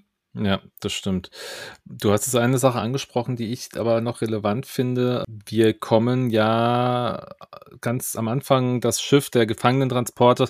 Hier ist es so, dass die beiden, also Shin und Baylan, die junge Frau Elsbeth befreien möchten. Und hier sagt aber Elsbeth Morgan zu ihm sowas wie, äh, also ich habe, also korrigiert mich, wenn es falsch ist, ich habe es so verstanden, dass er quasi so ähm, eine Art Söldner ist. Also dass er angeworben mhm. wurde. Also er steht gar nicht unbedingt für die Sache. Es ist halt, ich weiß ich mhm. nicht. Also den, also den also, Eindruck habe ich zumindest daher erhalten. Also irgendwer sagt das, dass sie schon öfter Söldner angeworben hat, aber so wie er über die Sache spricht und wie er sich da beteiligt, ähm, klang das nicht so, als ob er da nicht voll mit an Bord wäre. Also der steht, also seine Schülerin fragt ihn dann ja auch, ähm, ja was passiert denn, wenn wir Thrawn wiederfinden? Und der hat dann eine sehr konkrete Vorstellung. Also für manche bricht der Krieg aus und für uns ist es eine super Gelegenheit, sage ich jetzt mal. Ich weiß den genauen Wo- äh, Wortlaut nicht mehr. Äh, und auch später, als sie da an Bord von diesem Schiff sind, von diesem gigantischen Hyperraumring, da äh, fordert sie ihn ja auch auf, mal in die Macht zu fühlen und so und, und sagt dann, ja, Ahsoka wird uns finden und es wäre schade, wenn man sie umbringen müsste. Und irgendwie das klingt alles in der Summe nicht so, als ob er das nur für Geld mhm. macht. Ja, wahrscheinlich nicht nur für Geld, aber definitiv ähm, glaube ich nicht. Also Elsbeth Morgan scheint so eine äh, Hardlinerin äh, im Sinne von äh, Thrawn zu sein, die alles versucht, um ihn da wieder zurückzuholen, weil ja, sie fest daran glaubt, dass nur Thrawn scheinbar hier, ähm, ja, die, die, das Imperium oder was auch immer sie versuchen wieder aufzubauen, wieder neu beleben kann. Und äh, tatsächlich, als sie ihn befreit, äh, sagt sie so mehr oder weniger, ähm, ja, Baylan, du bist ja doch aufgetaucht. Und er sagt dann, äh, er wurde auch gut bezahlt dafür. Also im Englischen sagt er, ähm, I'm well paid. Und äh, gleichzeitig hat er aber irgendwie ja seine eigenen Ziele, die er und äh, seine Padawan da verfolgen. Wir wissen jetzt nicht ganz genau, äh, versucht er quasi die Macht von Thrawn, was auch immer das bedeuten soll, wurde ja auch angedeutet, für seine eigenen Zwecke zu missbrauchen, wo wir ja auch wieder irgendwo in Richtung Jorus C'baoth waren, der ja auch, er und Thrawn, sie sie haben für die, für die gleiche Sache äh, gekämpft, sie sie waren ähm, Verbündete, aber jeder hatte natürlich doch seine eigenen Ziele und hat immer gedacht, äh, er kann den anderen irgendwie überlisten und am Ende ist er, der am, äh, am höchsten der Nahrungskette steht dann. Ja, das wird auf jeden Fall noch sehr interessant, was da, was da noch kommt. Aber man sieht ja schon ähnlich wie der Charakter. Wir sind uns hier ein bisschen uneinig, interpretieren das anders. Und ich, ich finde, das ist eigentlich schon ganz gut, dass wir halt einfach einen Bösewicht haben, der nicht einfach nur wie äh, Chief Palpatine abgrundtief böse ist und da noch böse in der Ecke lacht, sondern der, der ja, äh, der irgendein Ziel vor Augen hat und da halt über Leichen geht. Tom, du und ich, wir hatten das Glück auf der Star Wars Celebration, da war ja auch äh, Ray Stevenson auf der Bühne zu sehen, auch äh, auf dieser Stage, wo man einfach vorbeilaufen konnte, wo dieser lange Steg war. Ich weiß nicht, ob du das da, ob du ihn da auch gesehen hast, da hat er nämlich erwähnt, dass er seine seinen Charakter so als eine Art, ja, Ritter von Artus interpretiert, der nicht per se böse ist, aber halt alles dem einen großen Ziel, was auch immer das sein wird, unterordnen will und ja, da halt buchstäblich über Leichen geht. Also zwei, drei Sachen. Ich finde, C'baoth und er sind nicht sehr nah aneinander, weil in der Thrawn-Trilogie, in der alten, relativ deutlich wird, dass C'baoth ja, glaube ich, ein Klon ist von einem äh, ja. anderen Jedi und dieser Klon ziemlich durchgedreht ist und ziemlich wahnsinnig ist und in seinen Methoden gar nicht mehr äh, in irgendeine vernünftige Richtung denkt. Und Thrawn nutzt ihn eigentlich ziemlich aus. Also er taktiert mit ihm. So habe ich das zumindest in Erinnerung. Nächste Sache, die ich sagen wollte, du hast gesagt, ja, er wurde gut bezahlt, aber mit was denn? Mit Credits oder mit Macht oder mit Einfluss oder mit irgendwas anderem? Ähm, das wird ja nicht explizit erwähnt, ähm, was er dafür bekommt, was die Bezahlung wirklich ist. Genau. Aber wir bewegen uns eigentlich die ganze Zeit äh, schon irgendwie, was, was macht das Ganze für den neuen Kanon? Alles so spekulativ. Wollen wir noch kurz unsere Lieblingsmomente aus der Episode zwei noch nennen? Ja, äh, wir sind ja quasi noch gar nicht in der Episode zwei angekommen. Wir sind äh, nur schon mal fertig gewesen mit, mit beiden Folgen zwischenzeitig. Genau. Äh, man sieht, äh, es ist gut, eine Struktur zu haben, auch wenn man sich nicht dran hält. Ähm, Ich, ich möchte nur noch eine Sache sagen. Ich gebe dir da vollkommen recht mit äh, dem Charakter von Jorus C'baoth. Und ich habe das auch jetzt nicht so gemeint, dass die beiden identisch sind von ihrer Art, wie sie denken, sondern ich meinte das eher so, dass Baylan den Platz einnimmt innerhalb der Geschichte, dass es neben Thrawn einfach noch einen Machtnutzer gibt, der der dunklen Seite scheinbar angehört oder zumindest äh, entgegengesetzt der Jedi ist. Und der auch äh, irgendwie denkt, er hat die Oberhand und beide arbeiten halt zusammen. Wer, wer weiß, vielleicht wird äh, Baylan Skoll ja auch ziemlich verarscht von Thrawn, wir wissen es nicht, aber ich habe das eher so in diese Richtung gemeint. Natürlich sind das zwei komplett verschiedene Charaktere, ich kenne die alte Thrawn-Trilogie ja auch gut. Ich meinte eher so, äh, im Gesamtding äh, der Geschichte sehe ich da immer wieder Parallelen zur alten Thrawn-Trilogie, die jetzt nicht unbedingt eins zu eins passen, aber ich habe immer das Gefühl, ich weiß, woher die Inspiration äh, von Dave Filoni da so kommt. Ja, da würde ich dir jetzt auch nicht widersprechen wollen. Also für, wie gesagt, für mich sind die Charaktere an sich nur relativ unterschiedlich. Ja, aber definitiv. Es ist ja sowieso ein relativ zusammengewürfelter Haufen, was die da haben. Einen Inquisitor, eine Nachtschwester ja. Und dann halt noch irgendwelche dunklen Jedi oder wie sie sich halt nennen. Ist ja jetzt nicht gerade, ja, so eine stringente Struktur, die die da irgendwie, also ja, im Endeffekt alle, die sich äh, noch halbwegs dem Imperium zugehörig fühlen oder halt sonst nichts Besseres zu tun haben. Du hast das jetzt so im Nebensatz gesagt, Tom, aber wie war denn für euch der offizielle Reveal, dass Morgan Elsbeth Schwester der Nacht ist. Also ich habe mich gefreut, muss ich ehrlicherweise gestehen. Ich mich auch. Ich dachte, ich habe mir echt gedacht, Mann, das hättest du echt früher merken können. Ich habe mir nämlich dann nochmal die, ähm, die Ahsoka-Folge, die ich letztes Mal erwähnt habe, die ja auch schon so Kurosawa-mäßig von aus Mandalorian, die Ahsoka-Folge ähm, angeschaut. Und man könnte das da schon erkennen. Also allein die Frisur, mhm. die Haarfarbe. Ja, leicht und so, blasser Ton. Seltsamen, mhm. genau, ja. Also es ist nicht total eindeutig, aber man kann es gut reininterpretieren. Mich, mich würde mal interessieren, ob das während dem Schreiben zu Ahsoka erst so rausgekommen, also ob das so geschrieben wurde im Nachhinein oder ob das so wirklich so geplant war. Ich glaube, es ist, also meine persönliche Meinung ist, dass das nachträglich eingebaut wurde, weil ich den Eindruck habe, dass eine Morgan Elsbeth als Schwester der Nacht hätte ganz anders gegen eine Ahsoka Tano kämpfen können. Also meines Erachtens nach war sie oder hätte sie stärker kämpfen können, es sei denn. Und das ist jetzt, das ist ja etwas, was man auch immer mal wieder mitbekommen hat. Die Schwestern der Nacht verlieren ja auf lange Sicht gesehen irgendwie so ein bisschen ihre, ihre Kraft. Ja, vielleicht ist, vielleicht ist das passiert. Ja. Also die Kraft der Nachtschwestern, die basiert ja oder hängt sehr stark zusammen mit ihrem Heimatplaneten. Und wer weiß, wie weit die da weg ist und so. Eben, also, ja. Keine Ahnung, vielleicht kann sie einfach die Macht dann nicht so kanalisieren. Es gibt ja, glaube ich, auch keine Oberin mehr und so. Und wer weiß, was da f- ja, was ist, die für eine ja Rolle spielen. Das ist ja quasi ein Genozid, ist ja, ist ja an den Schwestern danach durchgeführt worden. Wir genau. haben als offiziell noch lebende Schwestern, wenn wir jetzt in, in den Kanon blicken, haben wir Merrin aus The Fallen Order und äh, Jedi Survivor und Morgan Elsbeth. Wobei Merrin ja ein richtiger Superheld ist, was ihre Kräfte angeht. Also der scheint es ja nicht schwer zu fallen. Aber das, das spielt, auch später das spielt dann, einen Ticken später, aber ich, sie ist ja auch trotzdem in der, ähm, es, es wird ja auch im Spiel erwähnt, dass sie auch immer wieder zurück nach Dathomir geht. Also vielleicht lädt sie da wirklich dann ihre Batterien so ein bisschen auf. Da ist jetzt vollkommen unvorbereitet, dieses Thema. Aber, ähm, aber ich, ich erinnere mich wirklich jetzt nur an zwei Schwestern der Nacht, also Morgan und äh, Merrin. Oder habe ich jetzt irgendeine aktiv vergessen? Weil Asajj ist ja offiziell auch laut Buch, wie heißt es, Schülerin der dunklen Seite, ist ja auch tot. Genau. Von daher, die zwei sind nur übrig. Vielleicht treffen die auch irgendwann mal aufeinander. Das wäre schon cool. Da wird wieder, das ist wieder Redcon-Material höchster Güte. Ja, ich habe ich hab zwei Sachen. Ihr habt, das, ihr habt Merrin angesprochen. Also in, es gibt ja dieses Buch, Tom, du hast es, glaube ich, auch gelesen, was zwischen den Ereignissen von Fallen Order und Survivor spielt.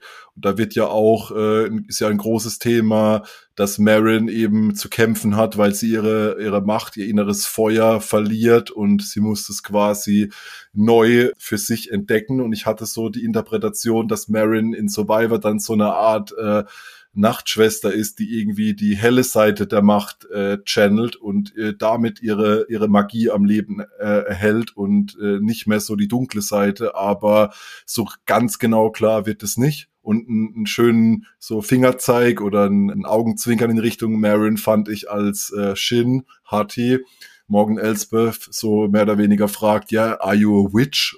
Und sie sagt dann, ähm, no, I'm a survivor. Und das fand ich schon so, da habe ich gedacht, ah, Filoni, äh, du hast das Spiel ja zumindest mal gesehen, vielleicht sogar gespielt. Das fand ich schon so ein äh, ja, schönes Easter Egg. Platin-Trophäe hat er ganz bestimmt. Platin geholt. äh, ja, wir sind ja schon tief in Folge zwei äh, drin. Äh, habt ihr weitere äh, Lieblingsmomente aus Folge zwei, die ihr unbedingt noch, äh, noch nennen wollt? Wir sind da schon relativ am Ende der, der Folge, ähm, als Ahsoka wieder zurück auf ihr Schiff kommt und sie dann merkt, okay, da ruft mich jemand an über meinen Holoprojektor, und dann steht Sabine da mit ihrer Umhängetasche in voller mandalorianischer Rüstung und kurzen Haaren und sagt, ich bin bereit. Mega cooler Moment, fand ich, ähm, alleine wegen der Rüstung schon und dann noch Sabine dazu mit dieser tollen Schauspielerin, aber ich fand ich richtig gut. Und ich habe es jetzt schon angesprochen, kurze Haare, Dennis soll ja, jetzt komm, das wieder teilen. Ja, komm, darfst du auch in meinem Namen sagen. Okay. Also, ich sage jetzt mal, diese Zeremonie, die sie da abhält, ähm, jeder, der Rebels gesehen hat, dem ist vielleicht aufgefallen, dass die Szene quasi eins zu eins aus Rebels übernommen wurde. Ähm, Vorsicht, Spoiler auch wieder an die Leute, die das noch nicht gesehen haben. spult vielleicht mal ein paar Minuten vor. In Staffel vier, Episode zehn, schneidet sich auch Kanan die Haare ab, er rasiert sich da und ja, macht da diese Zeremonie durch, er nimmt auch seine Maske ab und nimmt dann quasi seine Rolle als Mentor von Ezra, als Jedi-Meister oder als Jedi-Ritter an und ja, dann geht die Story richtig weiter.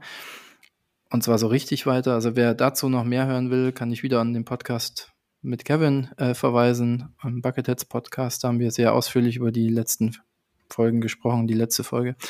Und ich fand das deswegen so stark, weil die, das in der fernöstlichen Kultur ähm, immer ja als Symbol gesehen wird oder als Akt für einen Neuanfang. Also diese Tradition hat sich bis heute erhalten, zum Beispiel Sumo-Ringer, wenn die ihre Karriere beenden, dann schneiden sich die rituell ihren Zopf ab. Fertig. Und das steht dafür, dass sie jetzt einen neuen Lebensabschnitt beginnen. Auch Samurai-Kämpfer ähm, haben das gemacht, wenn sie zum Beispiel die Gefolgschaft zu ihrem Lehnsherrn aufgelöst haben. Ja, und sowas. Also es steht immer für Neubeginn, Neuanfang, etwas sehr Starkes verändert sich.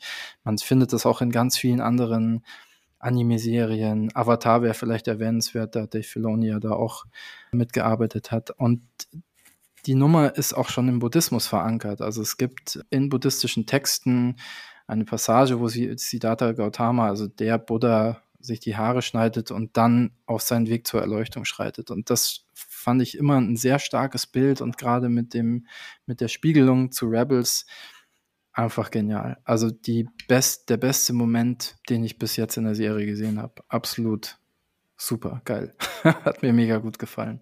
Ja, du hast denn die Szene jetzt so beschrieben, auch so sehr tiefgründig beschrieben. Für mich, also ja, die Szene war auch eine meiner Lieblingsszenen.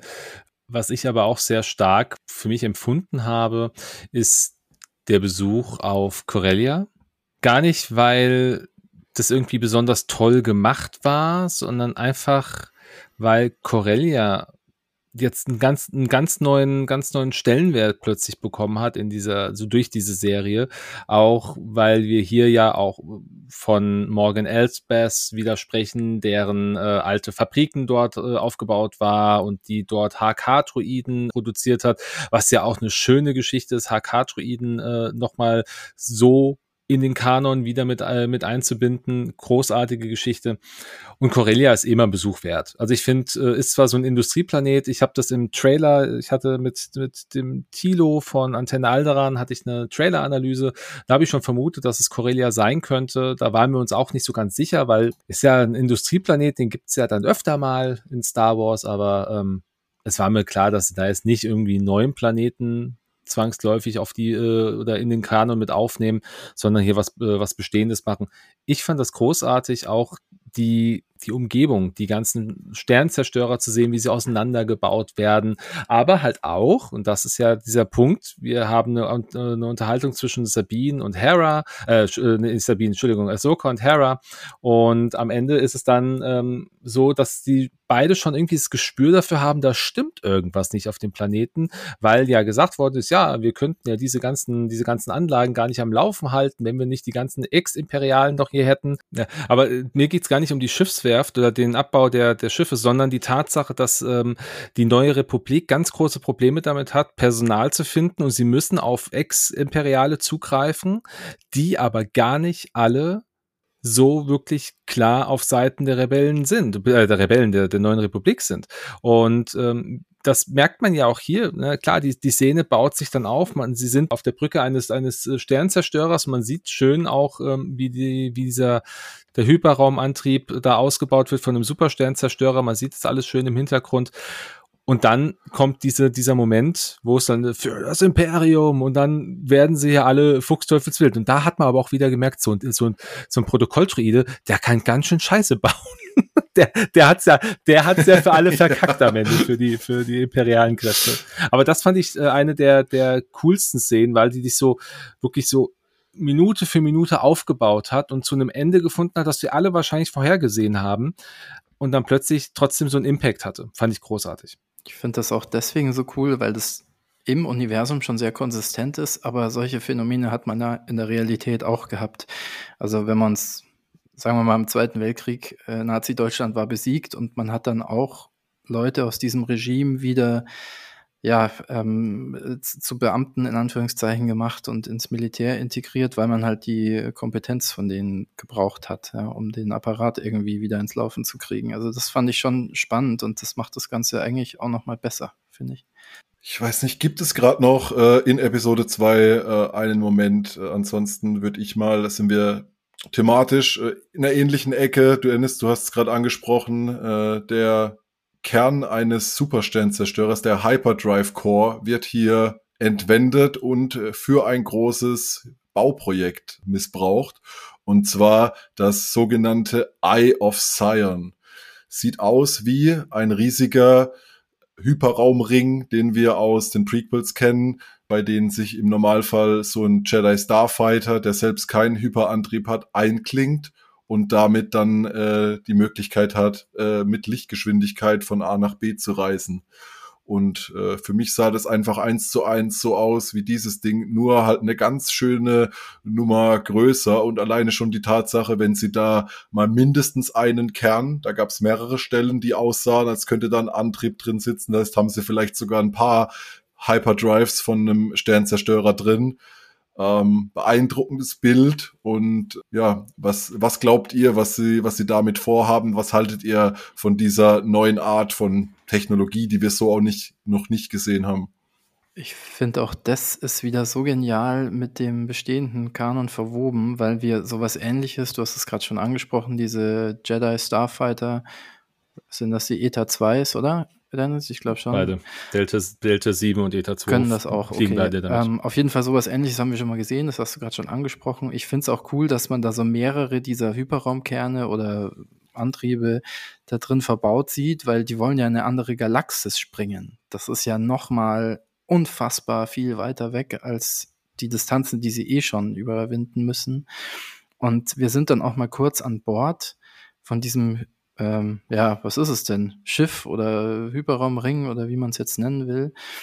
Und da sind dann auch wieder Hologramme am Start und man sieht da wieder ähm, den Bail und den Inquisitor und seine Schülerin da. Und diese Hologramme sehen aber ganz anders aus, als wir es gewohnt sind. Also da ist oh, ja. irgendeine fremdartige Technologie mit dabei oder zumindest eine Technologie, die wir so noch nie gesehen haben. Und die Frage jetzt: Verbindet sich Star Wars mit Mass Effect und haben sie fremde Technologie gefunden, die sie jetzt benutzen? Nein, das war natürlich totaler Quatsch. Aber ähm, es ist sehr spannend auf jeden Fall.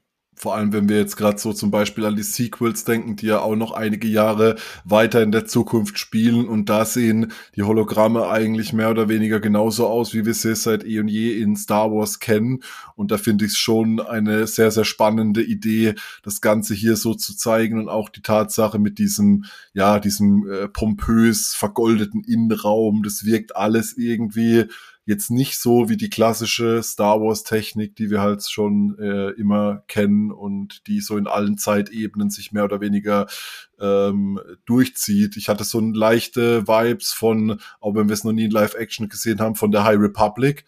So irgendwie habe ich mir damals den das Innere von so einem Jedi-Cruiser äh, vorgestellt. Äh, zum Beispiel für die, die Light of the Jedi gelesen haben, die Eröffnungssequenz, wo Ava Chris zum ersten Mal so richtig in Erscheinung tritt. So daran musste ich denken, obwohl ich mir gar nicht mehr sicher bin, ob es so beschrieben war. Aber irgendwie halt, es sah gleichzeitig altertümlich aus und und elegant und doch irgendwie mit moderner Technik äh, gespickt. Also ja, sehr, sehr spannend. Ja, das ist die Frage natürlich, wo geht diese Reise hin? Ich meine, wir wissen, dass Ezra und Thrawn mit den Purgils gereist sind, ja, bewusst von Ezra irgendwie so äh, eingefädelt. Die Frage ist natürlich, wie weit können die diese Purgils denn springen? Wir wissen aus dem Trailer, es kommen auch welche vor. Es werden, es werden Live-Action-Purgils vorkommen in irgendeiner Form. Es ist wirklich ein spannendes Element, dass wir jetzt eine neue Galaxis haben, ja, also mehrere Galaxien in irgendeiner Form wohl in Zukunft das Thema sein werden. Ich habe eine Angst und Tom, ich weiß, du du bist jemand, du ähm, wir haben zumindest schon mal drüber geschrieben, ähm, du teilst diese Angst so ein bisschen, wenn es um die Yuuzhan Vong geht. Also ist, für die, die es jetzt nicht kennen, es ist überhaupt nicht schlimm, dass ihr es nicht kennt, weil es ist also eine der, eine der Rassen in Star Wars, die unglaublich komplex sind. Man kann sie sich ein bisschen wie die Borg vorstellen aus Star Trek, so würde ich sie am liebsten bezeichnen. Die können im Grunde irgendwie alles und sind kaum besiegbar, auch durch Jedi nicht. Also Luke Skywalker hat da unglaublich viele Probleme mit. Ich hoffe nicht, dass die kommen. Ich hoffe es wirklich nicht, weil die konnte ich schon in den, die konnte ich schon in den Büchern nicht leiden. Ja, ich... Ich weiß auch nicht, was ich dazu sagen soll. Also Yuuzhan Vong sind im Prinzip eine Spezies, die keine klassische Technologie, so wie wir sie kennen, nutzen, sondern da basiert alles auf Biomasse. Also jedes Raumschiff, jede Waffe, die sie benutzen, die lebt. Also es ist ein lebendig, lebendiges, organisches Teil. Ja, man kann sie sich vielleicht so ähnlich vorstellen wie die äh, Zylonen-Schiffe aus äh, Battlestar Galactica oder so. Die leben ja auch so ein bisschen irgendwie. Oder diese Jäger. Also, ja, also das Schwierige ist halt, man hat ja mit, in, ich sage immer, dieser Zahn, Timothy Zahn Mikrokosmos, also mit den neuen Thrawn-Büchern und den alten, der existiert ja irgendwie so. Und auch da gibt es ja schon so Andeutungen mit den Grisk und sowas, ähm, dass sich da was tut, dass sich da was tun könnte. Und da gibt es Parallelen zu den Yuuzhan Vong. Und ähm, das ist alles ein Riesenmysterium. Es gibt auch ein Buch, Outbound Flight, da geht es darum, dass die Chiss äh, auch, ähm, boah, da müsste ich jetzt so weit ausholen. Also wir haben vorhin über Sabayoth gesprochen. Der echte Sabayoth ist auf eine Mission gegangen in eine andere Galaxie. So, und äh, Outbound Flight greift diesen Gedanken nochmal auf. So, also das war im E U, aber. Und ähm, auch zu diesen ganzen Thematiken gibt es so kleine Parallelen und Hinweise, auch in den neueren Thrawn-Büchern, dass sowas stattgefunden haben könnte. Jetzt ist halt die Frage, ist ähm, das, was in den Büchern passiert, einfach völlig wurscht, so wie es bisher immer war, oder greift man da tatsächlich mal was auf?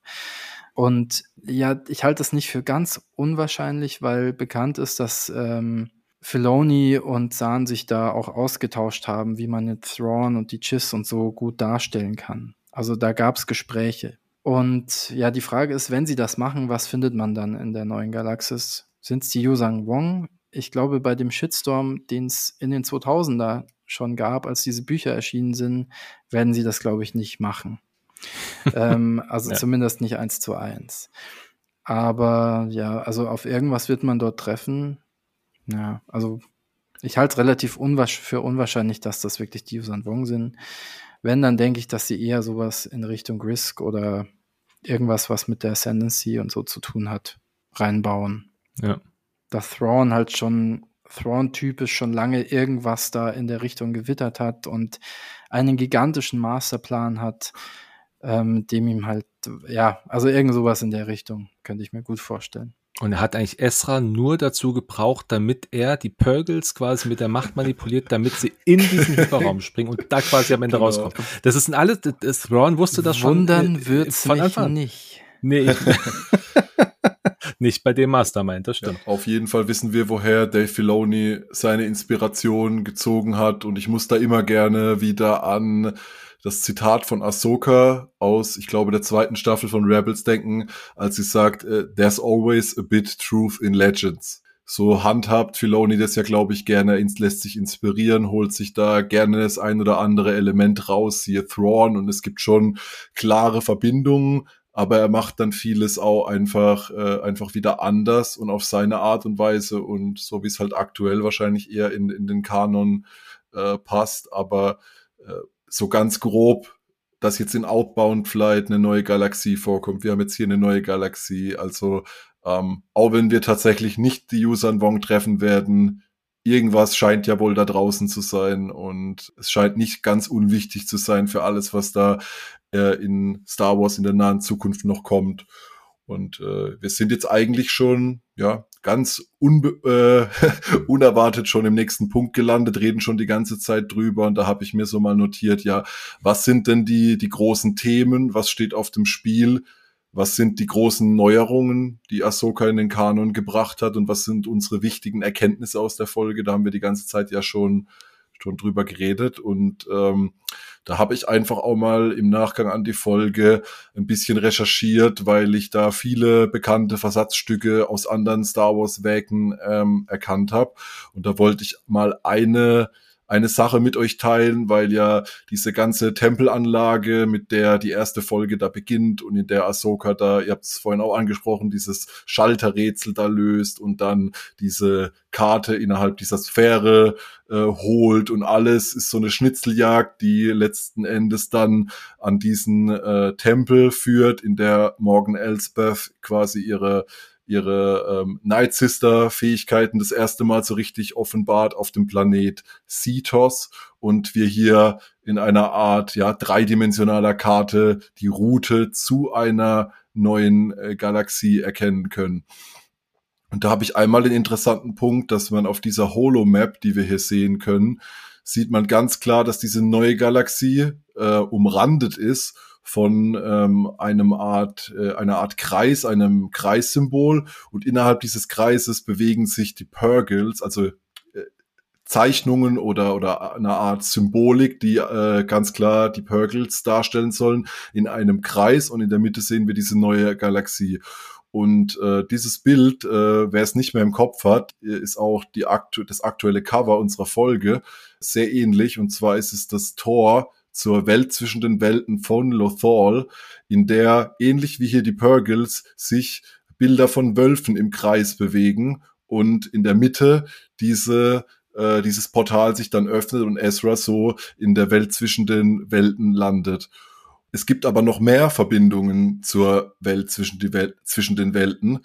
Zum Beispiel haben wir auch äh, gesehen, dass äh, Logo der Serie Ahsoka, äh, da ist ja diese diese Karte, die sehr ähnlich aussieht wie diese dreidimensionale Karte, über die ich eben gesprochen habe.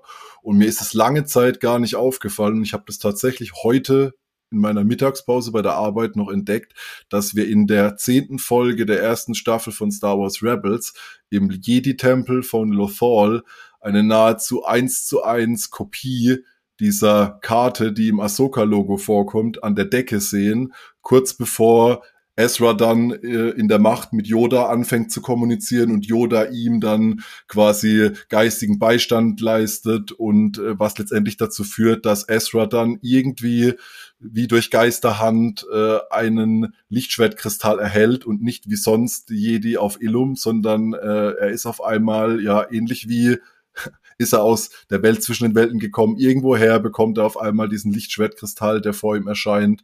Und ähm, ja, später äh, eben die Welt zwischen den Welten sehen wir erneut, in der Ahsoka gerettet wurde, was wir auch schon des häufigen, äh, häufiger besprochen hatten. Und es gibt aber noch viel krassere Zusammenhänge, die ich auch in meiner Recherche entdeckt habe. Und zwar sieht man innerhalb dieses Tempels in Ahsoka das sogenannte Holy Trinity, die heilige Dreifaltigkeit. Das ist dieses ineinander verschlungene Symbol mit den drei Enden. Und wir sehen drei Statuen dieser, wahrscheinlich sind es Night Sisters oder irgendwelche Art äh, Waisen, die da dargestellt wurden.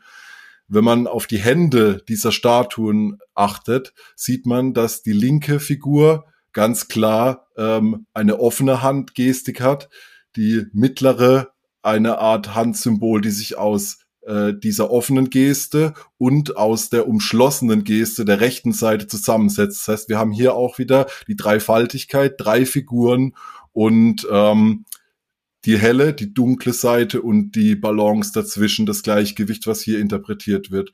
Und im Spiel Jedi Fallen Order sehen wir die Sephos in nahezu derselben, äh, mit nahezu derselben Handbewegung, auch an Wandmalereien, an Statuen und wiederum auch diese goldenen Kartenkugeln sehen ähnlich aus wie alles, was wir so an Schalterrätseln in Jedi Fallen Order innerhalb dieses Tempels entdecken.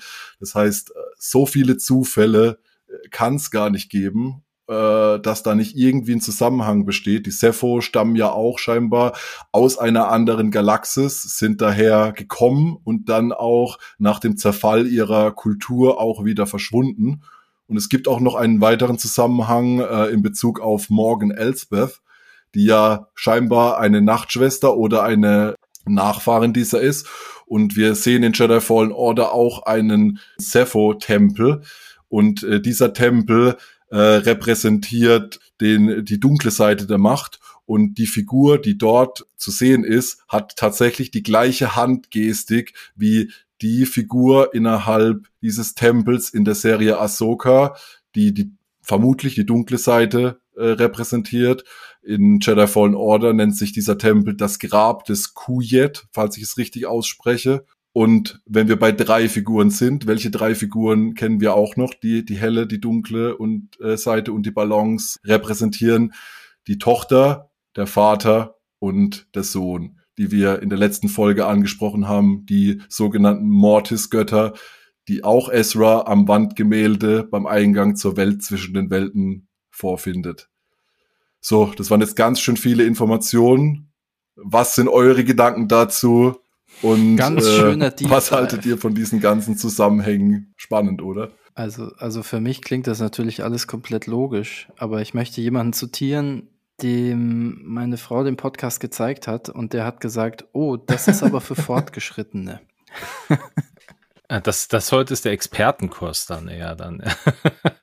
Ja, also ich glaube, also das, was du erst da zusammengetragen hast, Daniel, das ist natürlich unglaublich spannend und das macht auch alles ganz, ganz viel Sinn, wenn man sich halt natürlich in dem Universum auskennt, wenn man auch Fallen Order oder halt, also wenn man sich da auch mit der mit der Jedi-Serie auskennt, um überhaupt da auch die Sepho zu kennen, das ist ja auch etwas, was dort quasi so den ersten, ersten Einstieg gefunden hat. Ich bin aber trotzdem sehr gespannt, ob das alles auch wirklich so zusammenhängt, ob das am Ende wirklich, dass dann Dave Filoni sagt, so, habt ihr alle recht gehabt? Also gerade der Daniel vom Heir to the Empire Podcast, der wusste es, ja, ja. der wusste es vor allen anderen. Nee, aber ich, ich finde das, ich finde das echt, äh, echt krass und ähm, ich freue mich auch darüber. Also wenn das wirklich so alles zusammenhängt, könnten wir aber ein Problem bekommen. Also nicht wir im Sinne von Heir to the Empire Podcast, sondern eher vielleicht wir als Star Wars Fans, weil dann doch viele, die jetzt schon ein bisschen am Zittern sind, ähm, sagen, ey, das ist, das wird langsam echt kompliziert.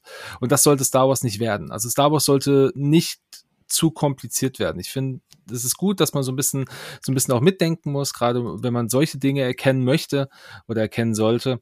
Aber darüber hinaus darf es nicht zu sehr in die Verstrickung kommen, dass man sagt, naja, guck mal, also da ist der eine und ganz auf der anderen Seite, wenn der sich dreht, muss der sich auch drehen. Also dann, dann wird es, glaube ich, zu kompliziert. Ich finde es trotzdem cool und bin mal sehr gespannt, was da aber passiert. Ich glaube, das Problem werden wir nicht bekommen oder nicht haben, weil äh, man kann das auch so gut anschauen. Man hat es äh, bei meiner Schwiegermama ja gesehen und die wird sicherlich keine Handposition von irgendwelchen Statuen gesehen, bemerkt haben und ähm, versteht trotzdem die Story dahinter. Also ich denke, also solltest du mit deiner Schwiegermutter nochmal gucken und ihr es nochmal zeigen. Ja, und Jedi Fallen Order durchspielen und so weiter. Absolut. Ja, genau. das, das kann sie sich bei YouTube angucken. Kann okay, sich irgendwelche, irgendwelche genau.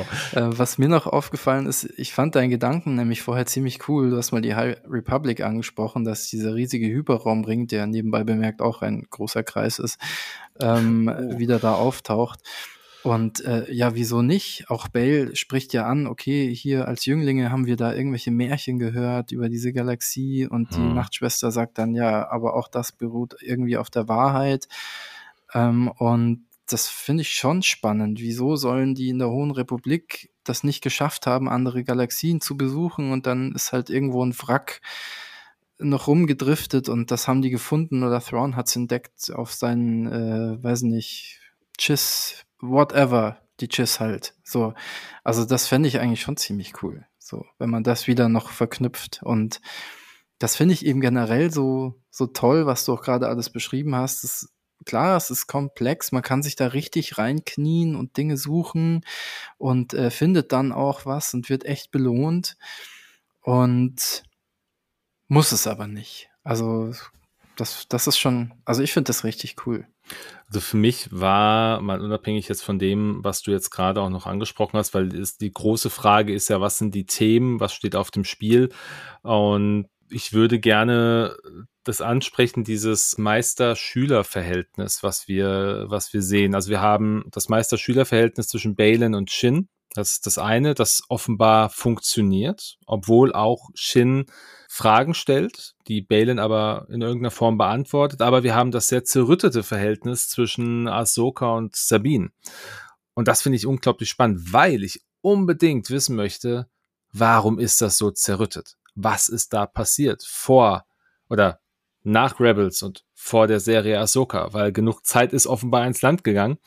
Wir kriegen ja immer nur so ein bisschen Häppchen zugeworfen, dass, äh, dass Ahsoka sich von Sabine getrennt hat, was ja auch ein sehr ungewöhnliches Phänomen ist, dass ein Meister sich von seinem Schüler trennt, wobei wir das ja auch bisher gar nicht so in dieser Form kennen, weil wir nicht wissen, äh, ist, ist Sabine wirklich machtsensitiv, ja oder nein?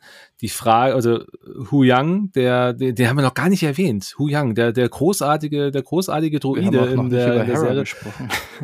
Wir haben auch noch gar nicht über Hera gesprochen. Wir haben so viele Dinge noch gar nicht angesprochen, aber es ist ja, die Serie heißt ja Ahsoka. Das ist ja ganz viel. Aber Huyang sagt ja in einer Szene zu äh, Sabine, dass sie quasi alle, alle Padawane, die er in seiner, in seiner gesamten zigtausend Jahre langen Lebenszeit kennengelernt hat, unterboten hat. Und das ist ja also, wow, ouch. Also entweder hat sie gar keine Machtfähigkeit oder halt wirklich nur so, so den Hauch von Machtfähigkeiten. Wäre für mich immer noch in Ordnung. Ich vielleicht brauche auch einfach nur Ahsoka jemanden, der ihr, wie es Huyang auch zu ihr gesagt hat, ein bisschen den Rücken frei hält und hat sie deshalb damals aufgenommen und sie konnte halt mit dem Lichtschwert umgehen oder hatte ein Lichtschwert, das, das von Ezra. Ich weiß es nicht, aber das, finde ich, ist ein sehr, sehr spannendes Thema und ich hoffe, dass wir hier in den nächsten sechs Folgen noch gewaltig Licht ins Dunkel bringen können, weil ich will unbedingt wissen, was ist da passiert. Ich fände das so blöd, wenn Sabine plötzlich irgendwie machtsensitiv ist. Also mir persönlich wird das nicht besonders gut gefallen, wenn dann bitte auf einem sehr niedrigen Niveau. Sonst, ja, ich, ich fürchte mich davor so um Mandalore, Jedi Unite Mandalore Arc, wo dann äh, alle Brüder und Schwestern sind und dann heiratet der König von Mandalore immer den Großmeister des Jedi-Ordens und alles ist krass. Und dann werden alle eine große, glückliche Familie. Ja. Ist das nicht schön? Dann, ist, und um Familie geht es in Star Wars schon immer? Ja, dann ist der Titel Star Wars aber irgendwie nicht mehr so passend. Da hast du recht. Nee, es war jetzt natürlich übertrieben, aber ich, Sabine ist eh schon so, so krass irgendwie. Was hat die alles gemacht? Die ist Wissenschaftlerin, Künstlerin, Mando-Kriegerin und, und, und, und, und Ingenieurin und hat schon Superwaffen gebaut und jetzt muss sie nicht noch äh, eine krasse Jedi werden, finde ich. Also, es würde auch trotzdem noch passen, weil Ahsoka ist ja keine Jedi. Und ja, vielleicht nennen sie es nur so scherzhaft Padawan oder vielleicht heißt Padawan in irgendeiner Sprache ja wirklich einfach nur Schüler oder so und ist gar nicht so ein Titel, keine Ahnung. Aber ich finde auch diese Dualität dann wieder sehr passend, weil Ahsoka, die ja, ja man sagt ja mal so eine graue Jedi ist, zwar eine gute, ähm, und Bale und seine Schülerin, die sind ja auch nicht wirklich Sith. Er sagt ja sogar, er fände es, würde es bedauern, wenn sie jemand umbringt. Ja. Und mhm. ähm, das passt, finde ich, auch sehr gut zusammen. Also man, die bewegen sich alle in so einer Grauzone. Ähm, ich meine, die waren alle mal Jedi, auch seine Schülerin. Ich vergesse mal den Namen. Wie heißt die gleich wieder? Shin. Shin, genau. Die hat ja auch in einer Szene, sieht man sehr deutlich, dass sie diesen klassischen Padawan-Zopf hat. Ähm, ja. Also vielleicht war sie vorher schon die Schülerin von ihm und äh, ja, hat, hat halt jetzt zu ihm gehalten. Das weiß man alles noch nicht, vielleicht erfährt man es auch nicht, aber ich finde, das, das ist sehr stimmig. Und ich wollte gerade noch was sagen, habe den Gedanken aber jetzt verloren. Macht ihr mal weiter. Ja, ich äh, habe ehrlicherweise jetzt nur vielleicht noch das Thema auch, diese, diese neue Galaxie, das ist natürlich etwas, was jetzt einfach ein wichtiges Thema ist. Morgan Elsbeth spricht in der Folge auch von einer, von einem Volk, was diese, was sie da quasi suchen. Ist, ist halt die Frage, was für ein Volk ist das? Also ich habe lange überlegt, ob das die Chiss sein könnten, aber das glaube ich mittlerweile nicht mehr. Ich glaube nicht, dass die Chiss einfach so weit weg sind, dass ähm, man jetzt sagt, okay, das ist jetzt für uns ein, ein fremdes Volk. Ich meine, dafür haben wir Thrawn. Es kann alles sein. Ich bin aber, also ich bin da nicht der Überzeugung, dass wir hier von den Chiss reden. Ich bin da der Überzeugung, dass da eine andere, ein, ein anderes, eine andere Spezies quasi ihren, ihren Weg in die Galaxis oder in unsere bekannte Galaxis bringen wird, wie auch immer.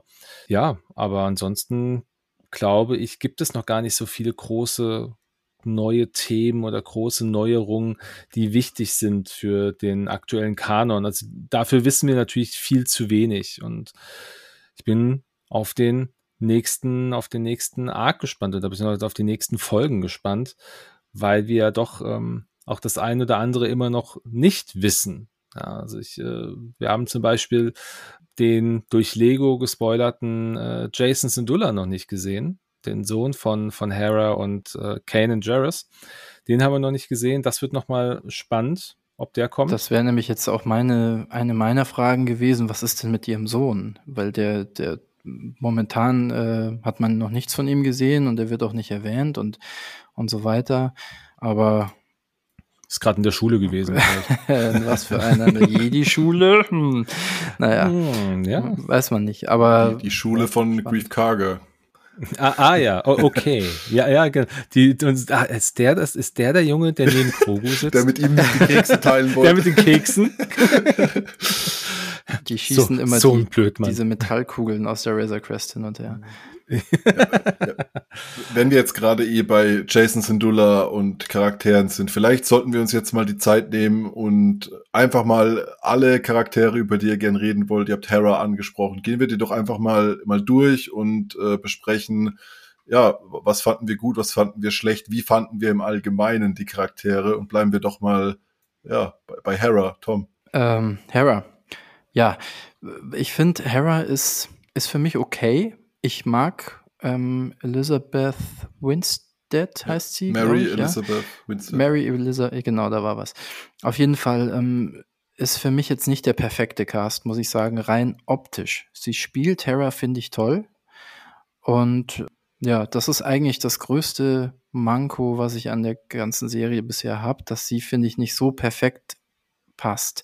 Allerdings muss man auch sagen, dass Rosario Dawson und Natascha Liobodiso so super gut getroffen sind, dass es auch echt gemein ist, sowas zu sagen, finde ich. Also ich finde, sie spielt sie wirklich gut und ja, ähm, sie kommt als Charakter schon auch passend rüber, finde ich. Ähm, ich habe da jetzt auch schon Stimmen gehört, ja, aber Hera ist irgendwie so und so, aber Hera ist auch ganz schön, kann schon ganz schön bestimmend sein und ähm, mittlerweile verhält sie sich also eigentlich auch dementsprechend, wie sie in, in Rebels war. Sie ist halt jemand, der anpackt und das sieht man da auch. Also, ja, ich bin General, also her mit den Unterlagen. So, ja, und, und das passt alles, finde ich gut. Und auch in dem Umgang mit Chopper und so, dieser, dieses freundschaftliche Verhältnis und wie sie dann zwischen Ahsoka und Sabine schlichtet, das passt sehr gut zu ihrer Rolle als schon Mutter dieser Ghost-Familie, sage ich jetzt mal. Ja.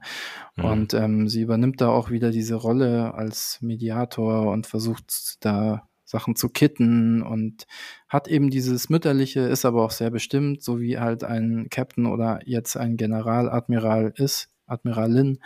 Und ja, finde ich einfach passend. Ja, also bis auf die Optik, alles wunderbar. Aber auch die Optik finde ich jetzt nicht super mega schlimm. Ja, ist halt gewöhnungsbedürftig. Ich finde sie einfach nicht so gut getroffen wie die anderen. Also ich muss dir da zustimmen, was die Optik angeht. Ich finde den Charakter selber, ähm, sie spielt ihn sehr, sehr gut. Also spielt Hera unglaublich gut. Ähm, hat auch diese, diese, dieses Charismatische, was Hera ja auch immer ausgemacht hat. Was mir nicht gefallen hat, und das ist vielleicht auch einer der Punkte, äh, oder einer der zwei Punkte, warum ich äh, eine neun Komma fünf gegeben habe, ist, dass zum Beispiel die, die Leku, ihre Leku, also wir, wir leben in einer Zeit, wo Cosplayer eine bessere Darstellung eines Charakters hinkriegen, meines Erachtens nach. Also die Leku waren meines Erachtens nach nicht gut getroffen. Es hat die diese weiße oder dieses dieser hellere Ton hat gefehlt. Es waren im Grunde einfach nur grüne, wie würden das jetzt ähm, andere Leute sagen, die sich vielleicht nicht so gut damit auskennen, Nudeln. Ja, ähm, aber das ist halt diese die die Leku. Die machen den Charakter ja auch aus. Ich meine, das ist, das ist ganz, ganz wichtig. Und ich fand es schade, dass die nicht gut getroffen waren. Kann ich drüber hinwegsehen. Aber eine Sache, und da habe ich auch lang drüber nachgedacht, ob ich, ob das für mich, ob das für mich positiv oder negativ ist. Es ist im Nachgang doch negativ. Ich habe ja, und ja, ja, glaube ich jetzt auch beide, wir haben es ja auch in Deutsch noch gesehen, ähm, Serien in Deutsch haben einen ganz großen Vorteil, gerade wenn sie aus einer Comic- oder aus einer Animationsserie kommen, und zwar deutsche Synchro. Äh, jeder deutsche, jeder deutsche Zuschauer kann da eigentlich damit rechnen, dass wir auch heute deutsche Synchro haben, die die gleichen Sprecher sind wie früher. Ja, ich sag, wir haben jetzt gerade zuletzt die Stimme von Greef Karga verloren ähm, als als deutschen Sprecher, oder auch Morgan Freeman hat da gesprochen, sehr schade. Äh, das kann natürlich immer passieren, aber ähm, dass Hera, und das ist mir jetzt im Nachgang erst auch erst aufgefallen, dass Hera äh, in der deutschen Synchro nicht die gleiche Stimme hat. In der Serie Rebels, also heute von Alice Bauer, die macht einen guten Job, um Gottes Willen, alles cool. Aber das ist sowas, das, das ärgert mich halt als Fan der deutschen Synchronisation. Da hätte man ein bisschen was rausholen können, zumal auch äh, in Ezra die, die gleiche deutsche Stimme hat, eine Ahsoka die gleiche deutsche Stimme hat oder auch eine Sabine die gleiche deutsche Stimme hat. Sowas ärgert mich dann so ein bisschen. Da bin ich dann vielleicht ein bisschen, bisschen kritisch. Oder auch was die teilweise die Übersetzung angeht. Ich muss jetzt ganz kurz, die, weil jetzt, weil ich jetzt gerade auf der deutschen Synchro oder auf, dem, auf, der, auf der deutschen Übersetzung bashe, ähm, wenn man aus Home One Basis eins macht, Entschuldigung, wir haben die Eye of Sion, die wird auch im Deutschen Eye of Sion genannt. Und hier, aber aus, aus Home One, das ist der Mon Calamari-Kreuzer aus Star Wars. Das ist das Ding überhaupt in Star Wars, also auf Rebellenseite. Und dann haben wir da, warum wird da einfach nicht auch Home One draus gemacht? Ich verstehe es nicht. Es ist ansonsten super geworden. Ansonsten war die deutsche Synchro, die deutsche Übersetzung nahezu perfekt, meines Erachtens nach. Aber bei solchen Dingen, da rege ich mich dann halt auf, weil das sind so einfache Sachen, da kann man Da, den, den Fehler kann man umgehen, meines Erachtens nach. Aber da bin ich auch, das ist auch Meckern auf hohem Niveau. Ja, manchmal, also man steckt da nicht drin, äh, manchmal ist halt vorneweg schon irgendwo in irgendeinem Werk was so und so übersetzt worden auch, und dann will man halt konsistent bleiben und nutzt dann dieselbe Übersetzung nochmal oder so. Also da, da gibt es so eine Million Möglichkeiten, warum man das so gemacht hat. Ich glaube, das ist, also ich finde, der Job, den die Leute da machen, der ist so undankbar, weil jeder haut immer auf diese Übersetzung oder hackt immer auf dieser Übersetzung rum und auf Synchro und so. Ähm, also ich möchte dein Argument jetzt nicht absprechen. Ich hätte es auch sinnvoller gefunden, warum man, dass man da jetzt einfach Home One auch weiterhin mhm. sagt. Aber ähm, ja, das ist einfach ein undankbarer Job. Wahnsinnig undankbar. Verstehe ich. Habe ich von, von vielen gelesen, die kriegen immer nur auf den, auf den Deckel, ähm, aber es sind halt so, ich finde die Übersetzung, ich finde die deutsche Synchro super sonst, also gar kein Thema, das ist, eine, ist richtig gut geworden, das ist Wahnsinn, aber das sind halt so die kleinen Punkte, weil wir haben ein Eye of Sion, also wir haben einen englischen Titel, dann hätte auch eine Home One auch ihren Platz gefunden. Aber wie gesagt, ich meckere hier ganz auf ganz hohem Niveau. Es tut mir leid. Ich möchte hier niemanden seine Leistung absprechen. Also äh, trotzdem Kudos an die äh, an die deutsche Übersetzung und an das, was da gemacht wird im Hintergrund. Weil die müssen ja auch innerhalb von teilweise Tagen das einsprechen. Das ist ja auch eine echte Aufgabe. Ja, wer da ein bisschen Einblicke haben möchte, Kevin vom Bucketheads Podcast, ich verweise immer auf alte Podcasts, aber sie sind es wirklich wert, dass man sich die nochmal anhört, hat auch mal eine Folge mit Nathan Bechhofer gemacht, der Dialogbuchautor ist, und der hat auch schon für Star Wars gearbeitet, also er arbeitet für Disney und hat auch schon Star Wars Sachen ähm, gemacht, und äh, hört euch das mal an, da wird auch so eins dieser Probleme, glaube ich, nochmal beschrieben. Wir sind jetzt nur ab vom Thema ja. gekommen, es tut mir leid. Darf man ja auch mal ansprechen, äh, die Synchro. Ähm, dann gehen wir einfach mal zurück zu den Charakteren, und ihr habt es angesprochen, dass ja so mehrheitlich äh, herrscht da die gleiche Meinung, dass äh, Sabine und Ahsoka einfach perfekt gecastet sind. Äh, über Ahsoka wurde, glaube ich, im Vorfeld schon viel gesprochen, und sie ist ja jetzt auch keine neue Besetzung. Ich glaube, wir könnten uns hier mal auf äh, ja auf Sabine konzentrieren, weil von ihr war ich auch sehr, sehr begeistert, von ihrer ganzen Art, wie die Mimik, ihre Körperhaltung, ihre ihre Sprüche, wie zum Beispiel, als sie Huyang wieder sieht und ihn da begrüßt. Und ich hatte da einfach, ja, direkt, für mich war das eins zu eins, obwohl die Stimme anders ist. Also ich habe es nur im Original äh, gesehen. Obwohl die Stimme anders ist wie in Rebels, habe ich da eins zu eins die Figur darin wiedererkannt. Und ich bin so froh, dass sie da äh, Sabine mit so einer tollen Schauspielerin besetzt haben. Ich habe auch schon Stimmen gehört, dass äh, Leute sich, naja, nicht wirklich beschwert, aber so, ja, aber für mich ist Ashley Eckstein Ahsoka und nicht Rosario Dawson. Ja, okay, verstehe ich irgendwie, aber irgendwie auch nicht. Also ich finde Rosario Dawson einfach die Mega-Besetzung. Ich Keine Ahnung, ich kann es gar nicht anders sagen. Das, die passt so perfekt, auch von ihrer Art her.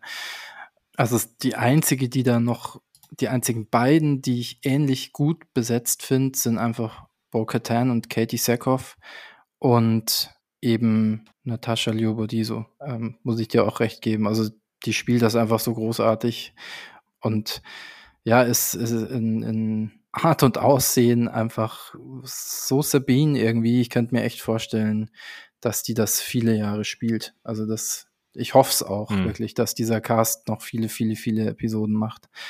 Ist echt. Ja, über, über Baylan Skoll haben wir bereits gesprochen. Shin Hati gab es noch nicht so viel. Da können wir vielleicht gleich nochmal auf die Action-Szenen eingehen, aber ich denke, über sie werden wir äh, in den weiteren Besprechungen in den nächsten Wochen mit Sicherheit äh, mehr zu berichten haben. Da würde ich hier einfach auch mal sagen, wir kehren es nicht unter den Tisch, wir vielleicht verschieben es einfach auf dann, wenn wir wirklich viel über sie ähm, erzählen können. Wir haben Huyang angesprochen, den ich in Clone Wars cool fand, aber irgendwie war er bei mir auch schnell wieder vergessen und ich habe wirklich bemerkt, wie cool dieser Charakter ist, gesprochen von von David Tennant und seine ganze Art und Weise. Also das ist für mich fast schon so der M V P äh, der Serie. Er bringt seinen seinen geilen Humor, seine trockenen Sprüche so ein bisschen C drei P O mäßig rüber und ich find's auch schön, wie er dann einfach so an, am Jedi-Kodex festhält und meint so, ja, ich kann nichts dafür, das ist halt meine Programmierung und und fertig und äh, so ein bisschen festgefahren in den alten Wegen, aber uns auch aufzeigt, dass es nicht immer ganz verkehrt ist, wenn man an sowas festhält und auch immer wieder versucht, Ahsoka und Sabine da in die richtige Richtung zu stoßen und die beiden wieder, ähm, ja, stoßen nicht, eher sanft schubsen und die beiden versucht da wieder ähm, zur Zusammenarbeit zu bringen. Ich glaube, wir können uns einfach darauf einigen, alle Charaktere sind, sind bisher echt gut getroffen, alte, neue Charaktere und äh, was mich jetzt dann noch interessieren würde, wo wir noch gar nicht drüber gesprochen haben. Äh, es gab ein paar tolle Action-Momente, vor allem Lichtschwertkämpfe. Äh, einer von euch da mal ja anfangen und einen besonderen Moment herausheben. Ja gut, ich hatte vorhin schon drüber gesprochen, also der Lichtschwertkampf zwischen Sabine und Shin am Ende der ersten Episode. Das war so ein Action-Moment, den ich ganz, ganz groß gefeiert habe. Und im zwei, in der zweiten Episode war es, ich glaube, der erste Auftritt von Chopper in der Phantom zwei, ähm, als sie äh, als sie hinterhergeflogen sind. Das war, äh, und das war eine ganz, ganz großartige Sache. Ja, de- definitiv. Und äh, jetzt muss ich kurz einsteigen. Da habe ich nämlich was ganz, ganz Tolles äh, für euch oder hoffentlich ganz, ganz Tolles vorbereitet. Und zwar gibt es ja diese schöne Szene, in der, wie man es aus Rebels kennt, Hera und Chopper immer nur am äh, diskutieren sind, weil Chopper ist ja auch so einer, äh, er sagt gern lautstark seine Meinung, obwohl wir diese Meinung nicht verstehen. Und ich habe mich tatsächlich mal rangemacht, weil ich fand, dass man in äh, in dieser Serie überraschend gut meiner Meinung nach verstanden hat, äh, was der kleine Druide denn da zu Hera sagt und war einfach mal so frei und habe da mal eine meiner Meinung nach schon ziemlich gute Übersetzungen eingesprochen. Habe hierzu den Clip verwendet, der als Promo für die Folge bei YouTube veröffentlicht wurde. Und da würde ich einfach sagen, ja, Dennis, spiel den Clip mal ab.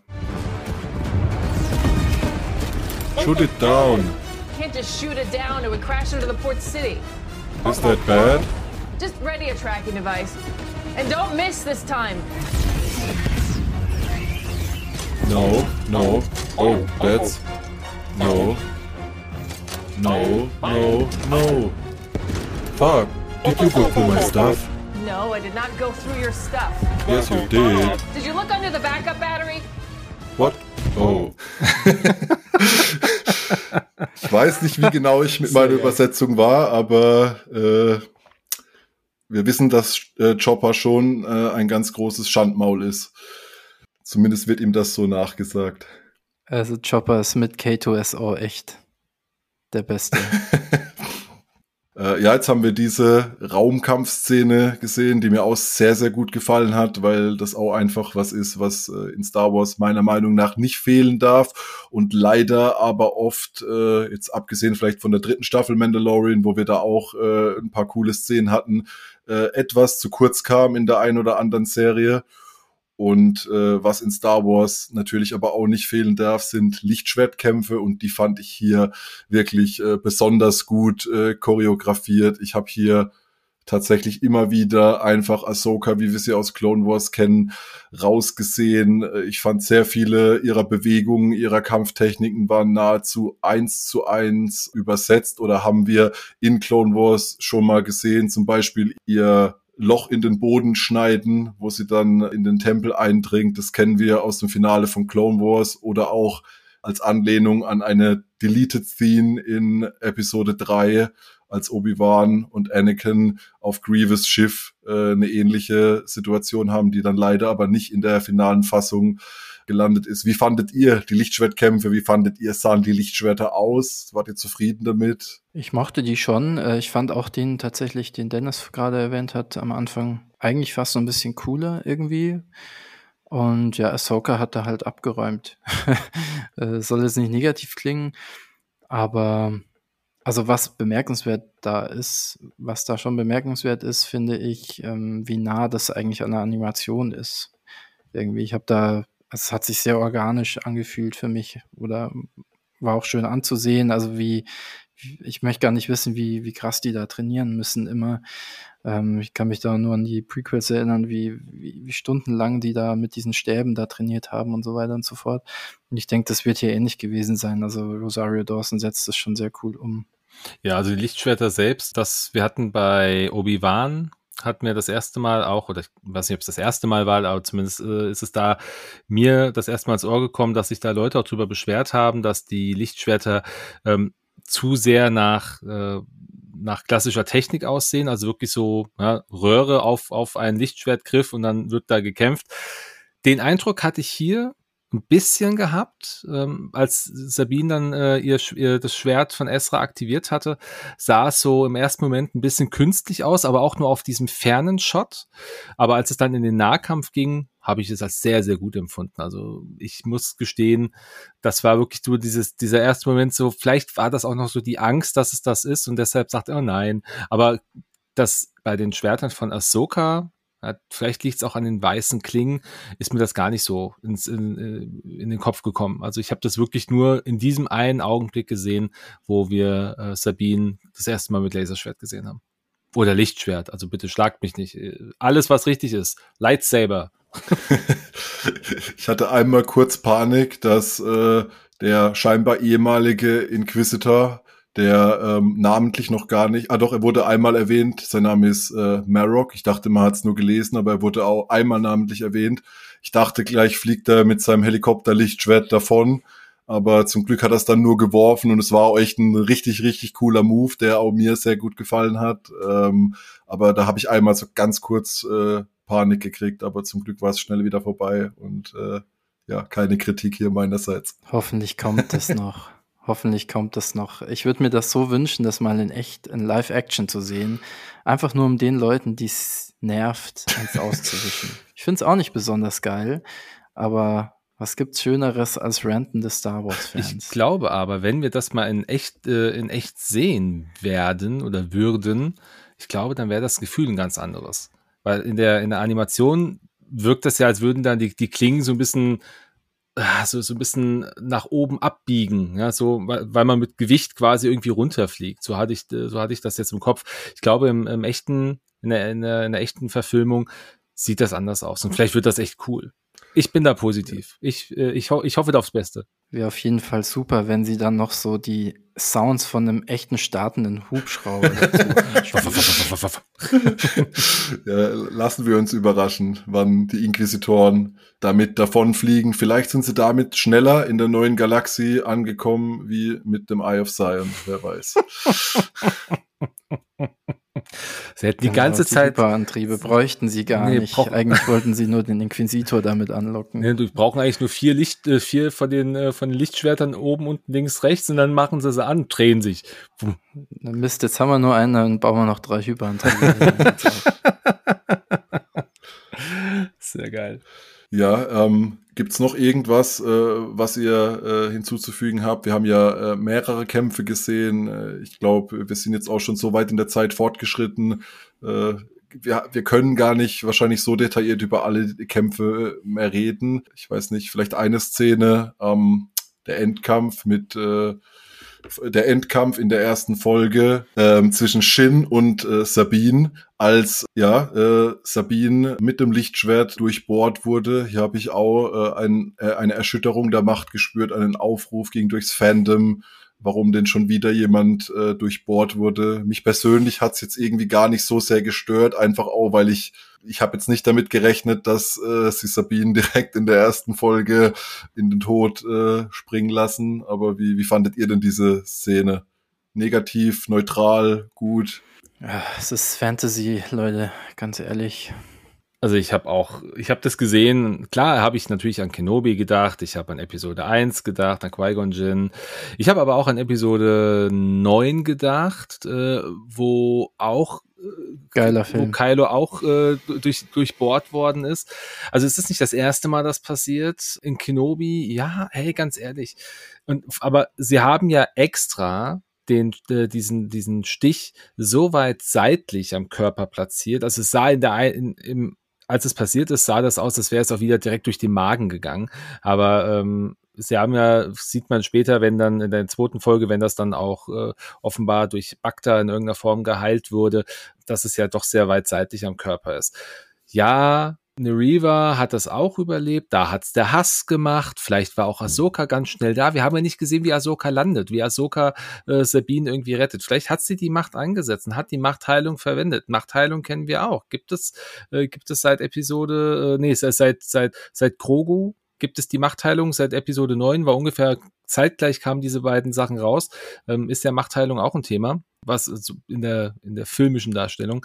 Ich finde dieses Gemecker über diese Szene oder über diese Situation einfach sehr schade, weil was wäre denn die andere Konsequenz gewesen? Wie schaltet man denn mit einem Lichtschwert seinen Gegner aus, ohne ihn zu töten? In, gar nicht. Es gibt keine andere Möglichkeit. Und das war so das Einzige, was du machen konntest, jemanden aus dem, aus dem Rennen zu nehmen, der dir dann nicht mehr aktiv folgt. Ansonsten hätte Shin Sabine den Kopf abschlagen müssen oder keine Ahnung, die Gliedmaßen. Das fehlt im Übrigen noch. Wir müssen noch eine Hand verlieren irgendwann in der, in der Serie. Ich wollte auch gerade sagen, ja genau. Aber ihr wisst, was ich meine. Also das, ähm, man kann so einen Kampf nur gewinnen oder, wie es da jetzt passiert ist, quasi vertagen. Ja. Ich finde das Gemecker dahingehend irgendwie ein bisschen traurig, weil macht es besser oder sagt, sagt, gibt eine bessere Idee raus. Ja, dann heißt es, ja, die hätte ja einfach wegrennen können. Natürlich. Hätte sie auch. Klar. Ja, oder mit ihrem Jetpack wegfliegen. Aber äh, also ich finde diese Machtheilungsnummer eigentlich ziemlich schlüssig sogar, weil die schwimmt ja jetzt nicht sechs Wochen im Bagdad-Tank rum, sondern die Wunde ist zu und ähm, das, das ist, das erinnert mich eher so an, ja, äh, sind es im Krankenhaus gelandet, ist eigentlich alles gut, aber sie bleiben noch vierundzwanzig Stunden zur Beobachtung. So.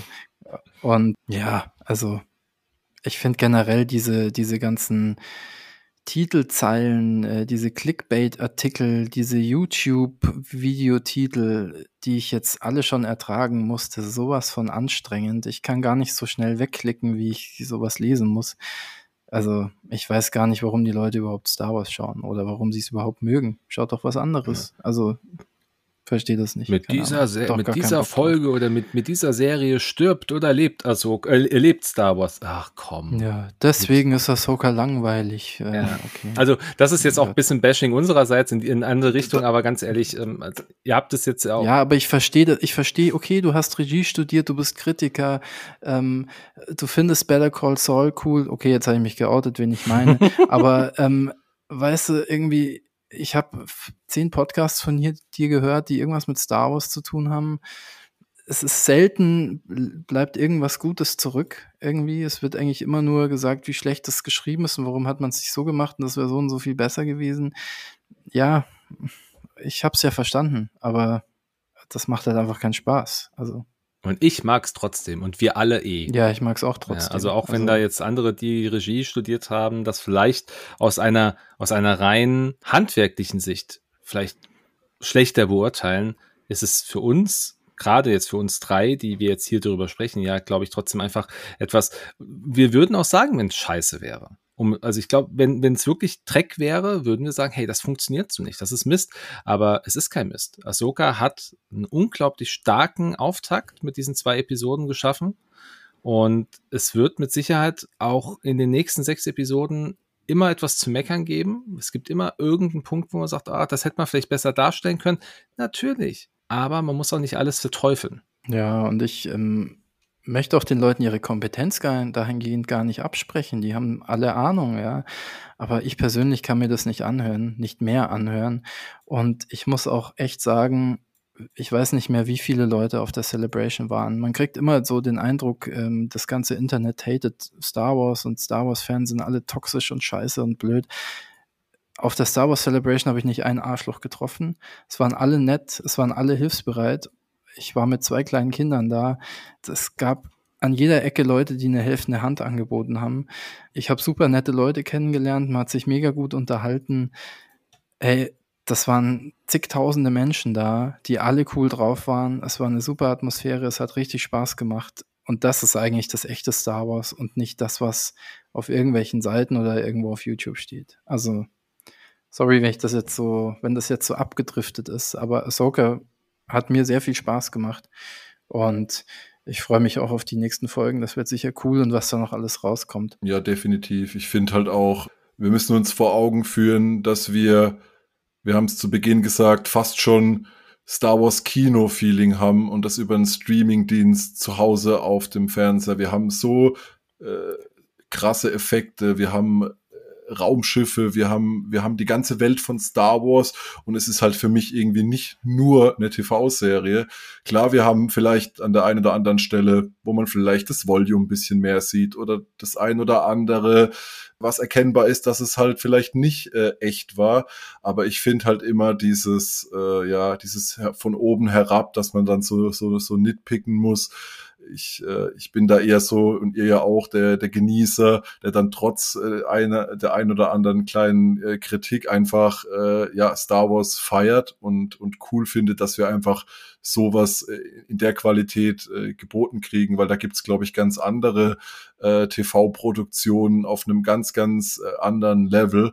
Und ich denke vor allem alle Macher, Macherinnen, die da am Werk sind, gerade Dave Filoni und, und Jon Favreau und wie sie alle heißen, die die haben ein richtig großes Star Wars Herz. Und wenn da vielleicht mal was ähm, nicht äh, genau äh, für alle funktioniert, dann ist es ja nicht mutwillig und das ist keine, wie es von vielen immer behauptet wird, Disney-Agenda und was auch immer dahinter. Ich sehe da halt einfach äh, Leute, die Star Wars-Fans sind, jetzt mittlerweile selbst die Möglichkeit haben, in dieser Welt, die wir alle schon immer lieben, ihre eigenen Geschichten zu erzählen und das einfach nach bestem Wissen und Gewissen machen, einfach weil sie selbst den Anspruch an sich haben, sie wollen was Tolles erzählen. Und äh, ja, ihr habt es auch gesagt, es ist ein super cooler Auftakt. Wir haben zwei Episoden gesehen, die so viel Neues für den Star Wars Kanon gebracht haben, die so viele Fragen wie schon lange nicht mehr aufgeworfen haben. Das ist Futter, das kann uns fast schon für für Jahre versorgen, was da alles äh, an Querverbindungen und an Dingen angeteast wurden, was da alles noch kommt. Wir wissen ja auch gar nicht, wird es eine weitere Staffel geben? Wird äh, irgendwann in, in Mandalorian auch noch hier die Art von Geschichte weitererzählt? Äh, wird's alles in Dave Filonis Film äh, münden, was hier jetzt vorbereitet wird? Und das macht doch einfach äh, Lust auf mehr. Und ja, ist einfach ein toller Ausblick auf alles, was da noch kommt. Und da habe ich gar keinen Platz, mir da über solche Dinge irgendwie im Kopf Gedanken zu machen, äh, weil es da einfach die coolen Sachen gibt, die da weitaus überwiegen. Absolut. Und äh, wenn ihr mal einen Podcast nur über dieses Thema hören möchtet, dann schreibt uns das am besten in die Kommentare. Vergesst nicht, mir die Jar Jar Binks zu schicken oder die Episode neun und so weiter. Ach, übrigens, Episode neun, ich schaue den Film, auch wenn es der schlechteste Star Wars Film meiner, äh, meiner Meinung nach ist, schaue ich den immer noch lieber als viel anderes Zeug. So, abschließende Worte von mir. Gute Nacht. Schön, dass ihr zugehört habt. Alles rausgefeuert, was noch äh, bei dir drin war. Ja, wir haben, ich habe noch einige Punkte hier stehen, da werden wir heute, glaube ich, einfach nicht mehr dazu kommen, aber ihr seht schon, es gibt so viel zu besprechen und äh, das wird auch nicht die die letzte Besprechung von Ahsoka sein und vielleicht äh, klären sich einige Dinge, die ich hier noch notiert habe, auch schon in den nächsten Wochen und wir können dann da nochmal ähm, ja, auf einen anderen, äh, aus einem anderen Blick äh, darüber reden. Äh, was mich jetzt, bevor wir zum Ende kommen, von euch noch äh, interessieren würde, Ähm, habt ihr eine Frage oder äh, einen Moment, der euch besonders brennt, wo ihr sagt, das würde ich jetzt gern im Laufe dieser ersten Staffel zumindest noch sehen? Ähm, was ist für euch da so am, am, am wichtigsten, am meisten hängen geblieben? Ezra. Ich möchte wissen, was ist mit Ezra? Und wird er der Lehrer von Hera's Sohn? Das ist die Frage, die uh, mich wirklich... Da habe ich noch gar nicht drüber nachgedacht. Das ist ja echt spannend. Das, das, das wäre cool. Also meine Frage ist, die hatte ich ja schon vorhin gestellt, ist halt, was ist passiert zwischen, zwischen Ahsoka und Sabine? Wie kam es da zum Bruch? Ja, und dann wäre meine Frage, wann sehen wir Anakin? Oh, ich habe mich auch so übel gespoilert. Naja. Googelt nicht den Cast von Ahsoka, Leute. Ich also, glaube, ich, ich weiß nicht, warum Star Wars immer, immer dieses Qui-Gon's Noble Ending Problem hat.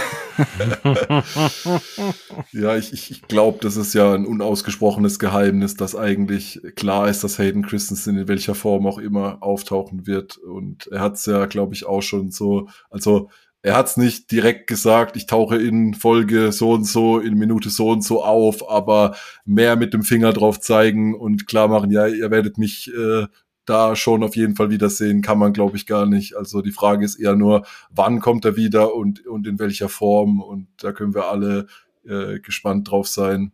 Ja, dann äh, ja, würde ich sagen, äh, kommen wir zum Ende.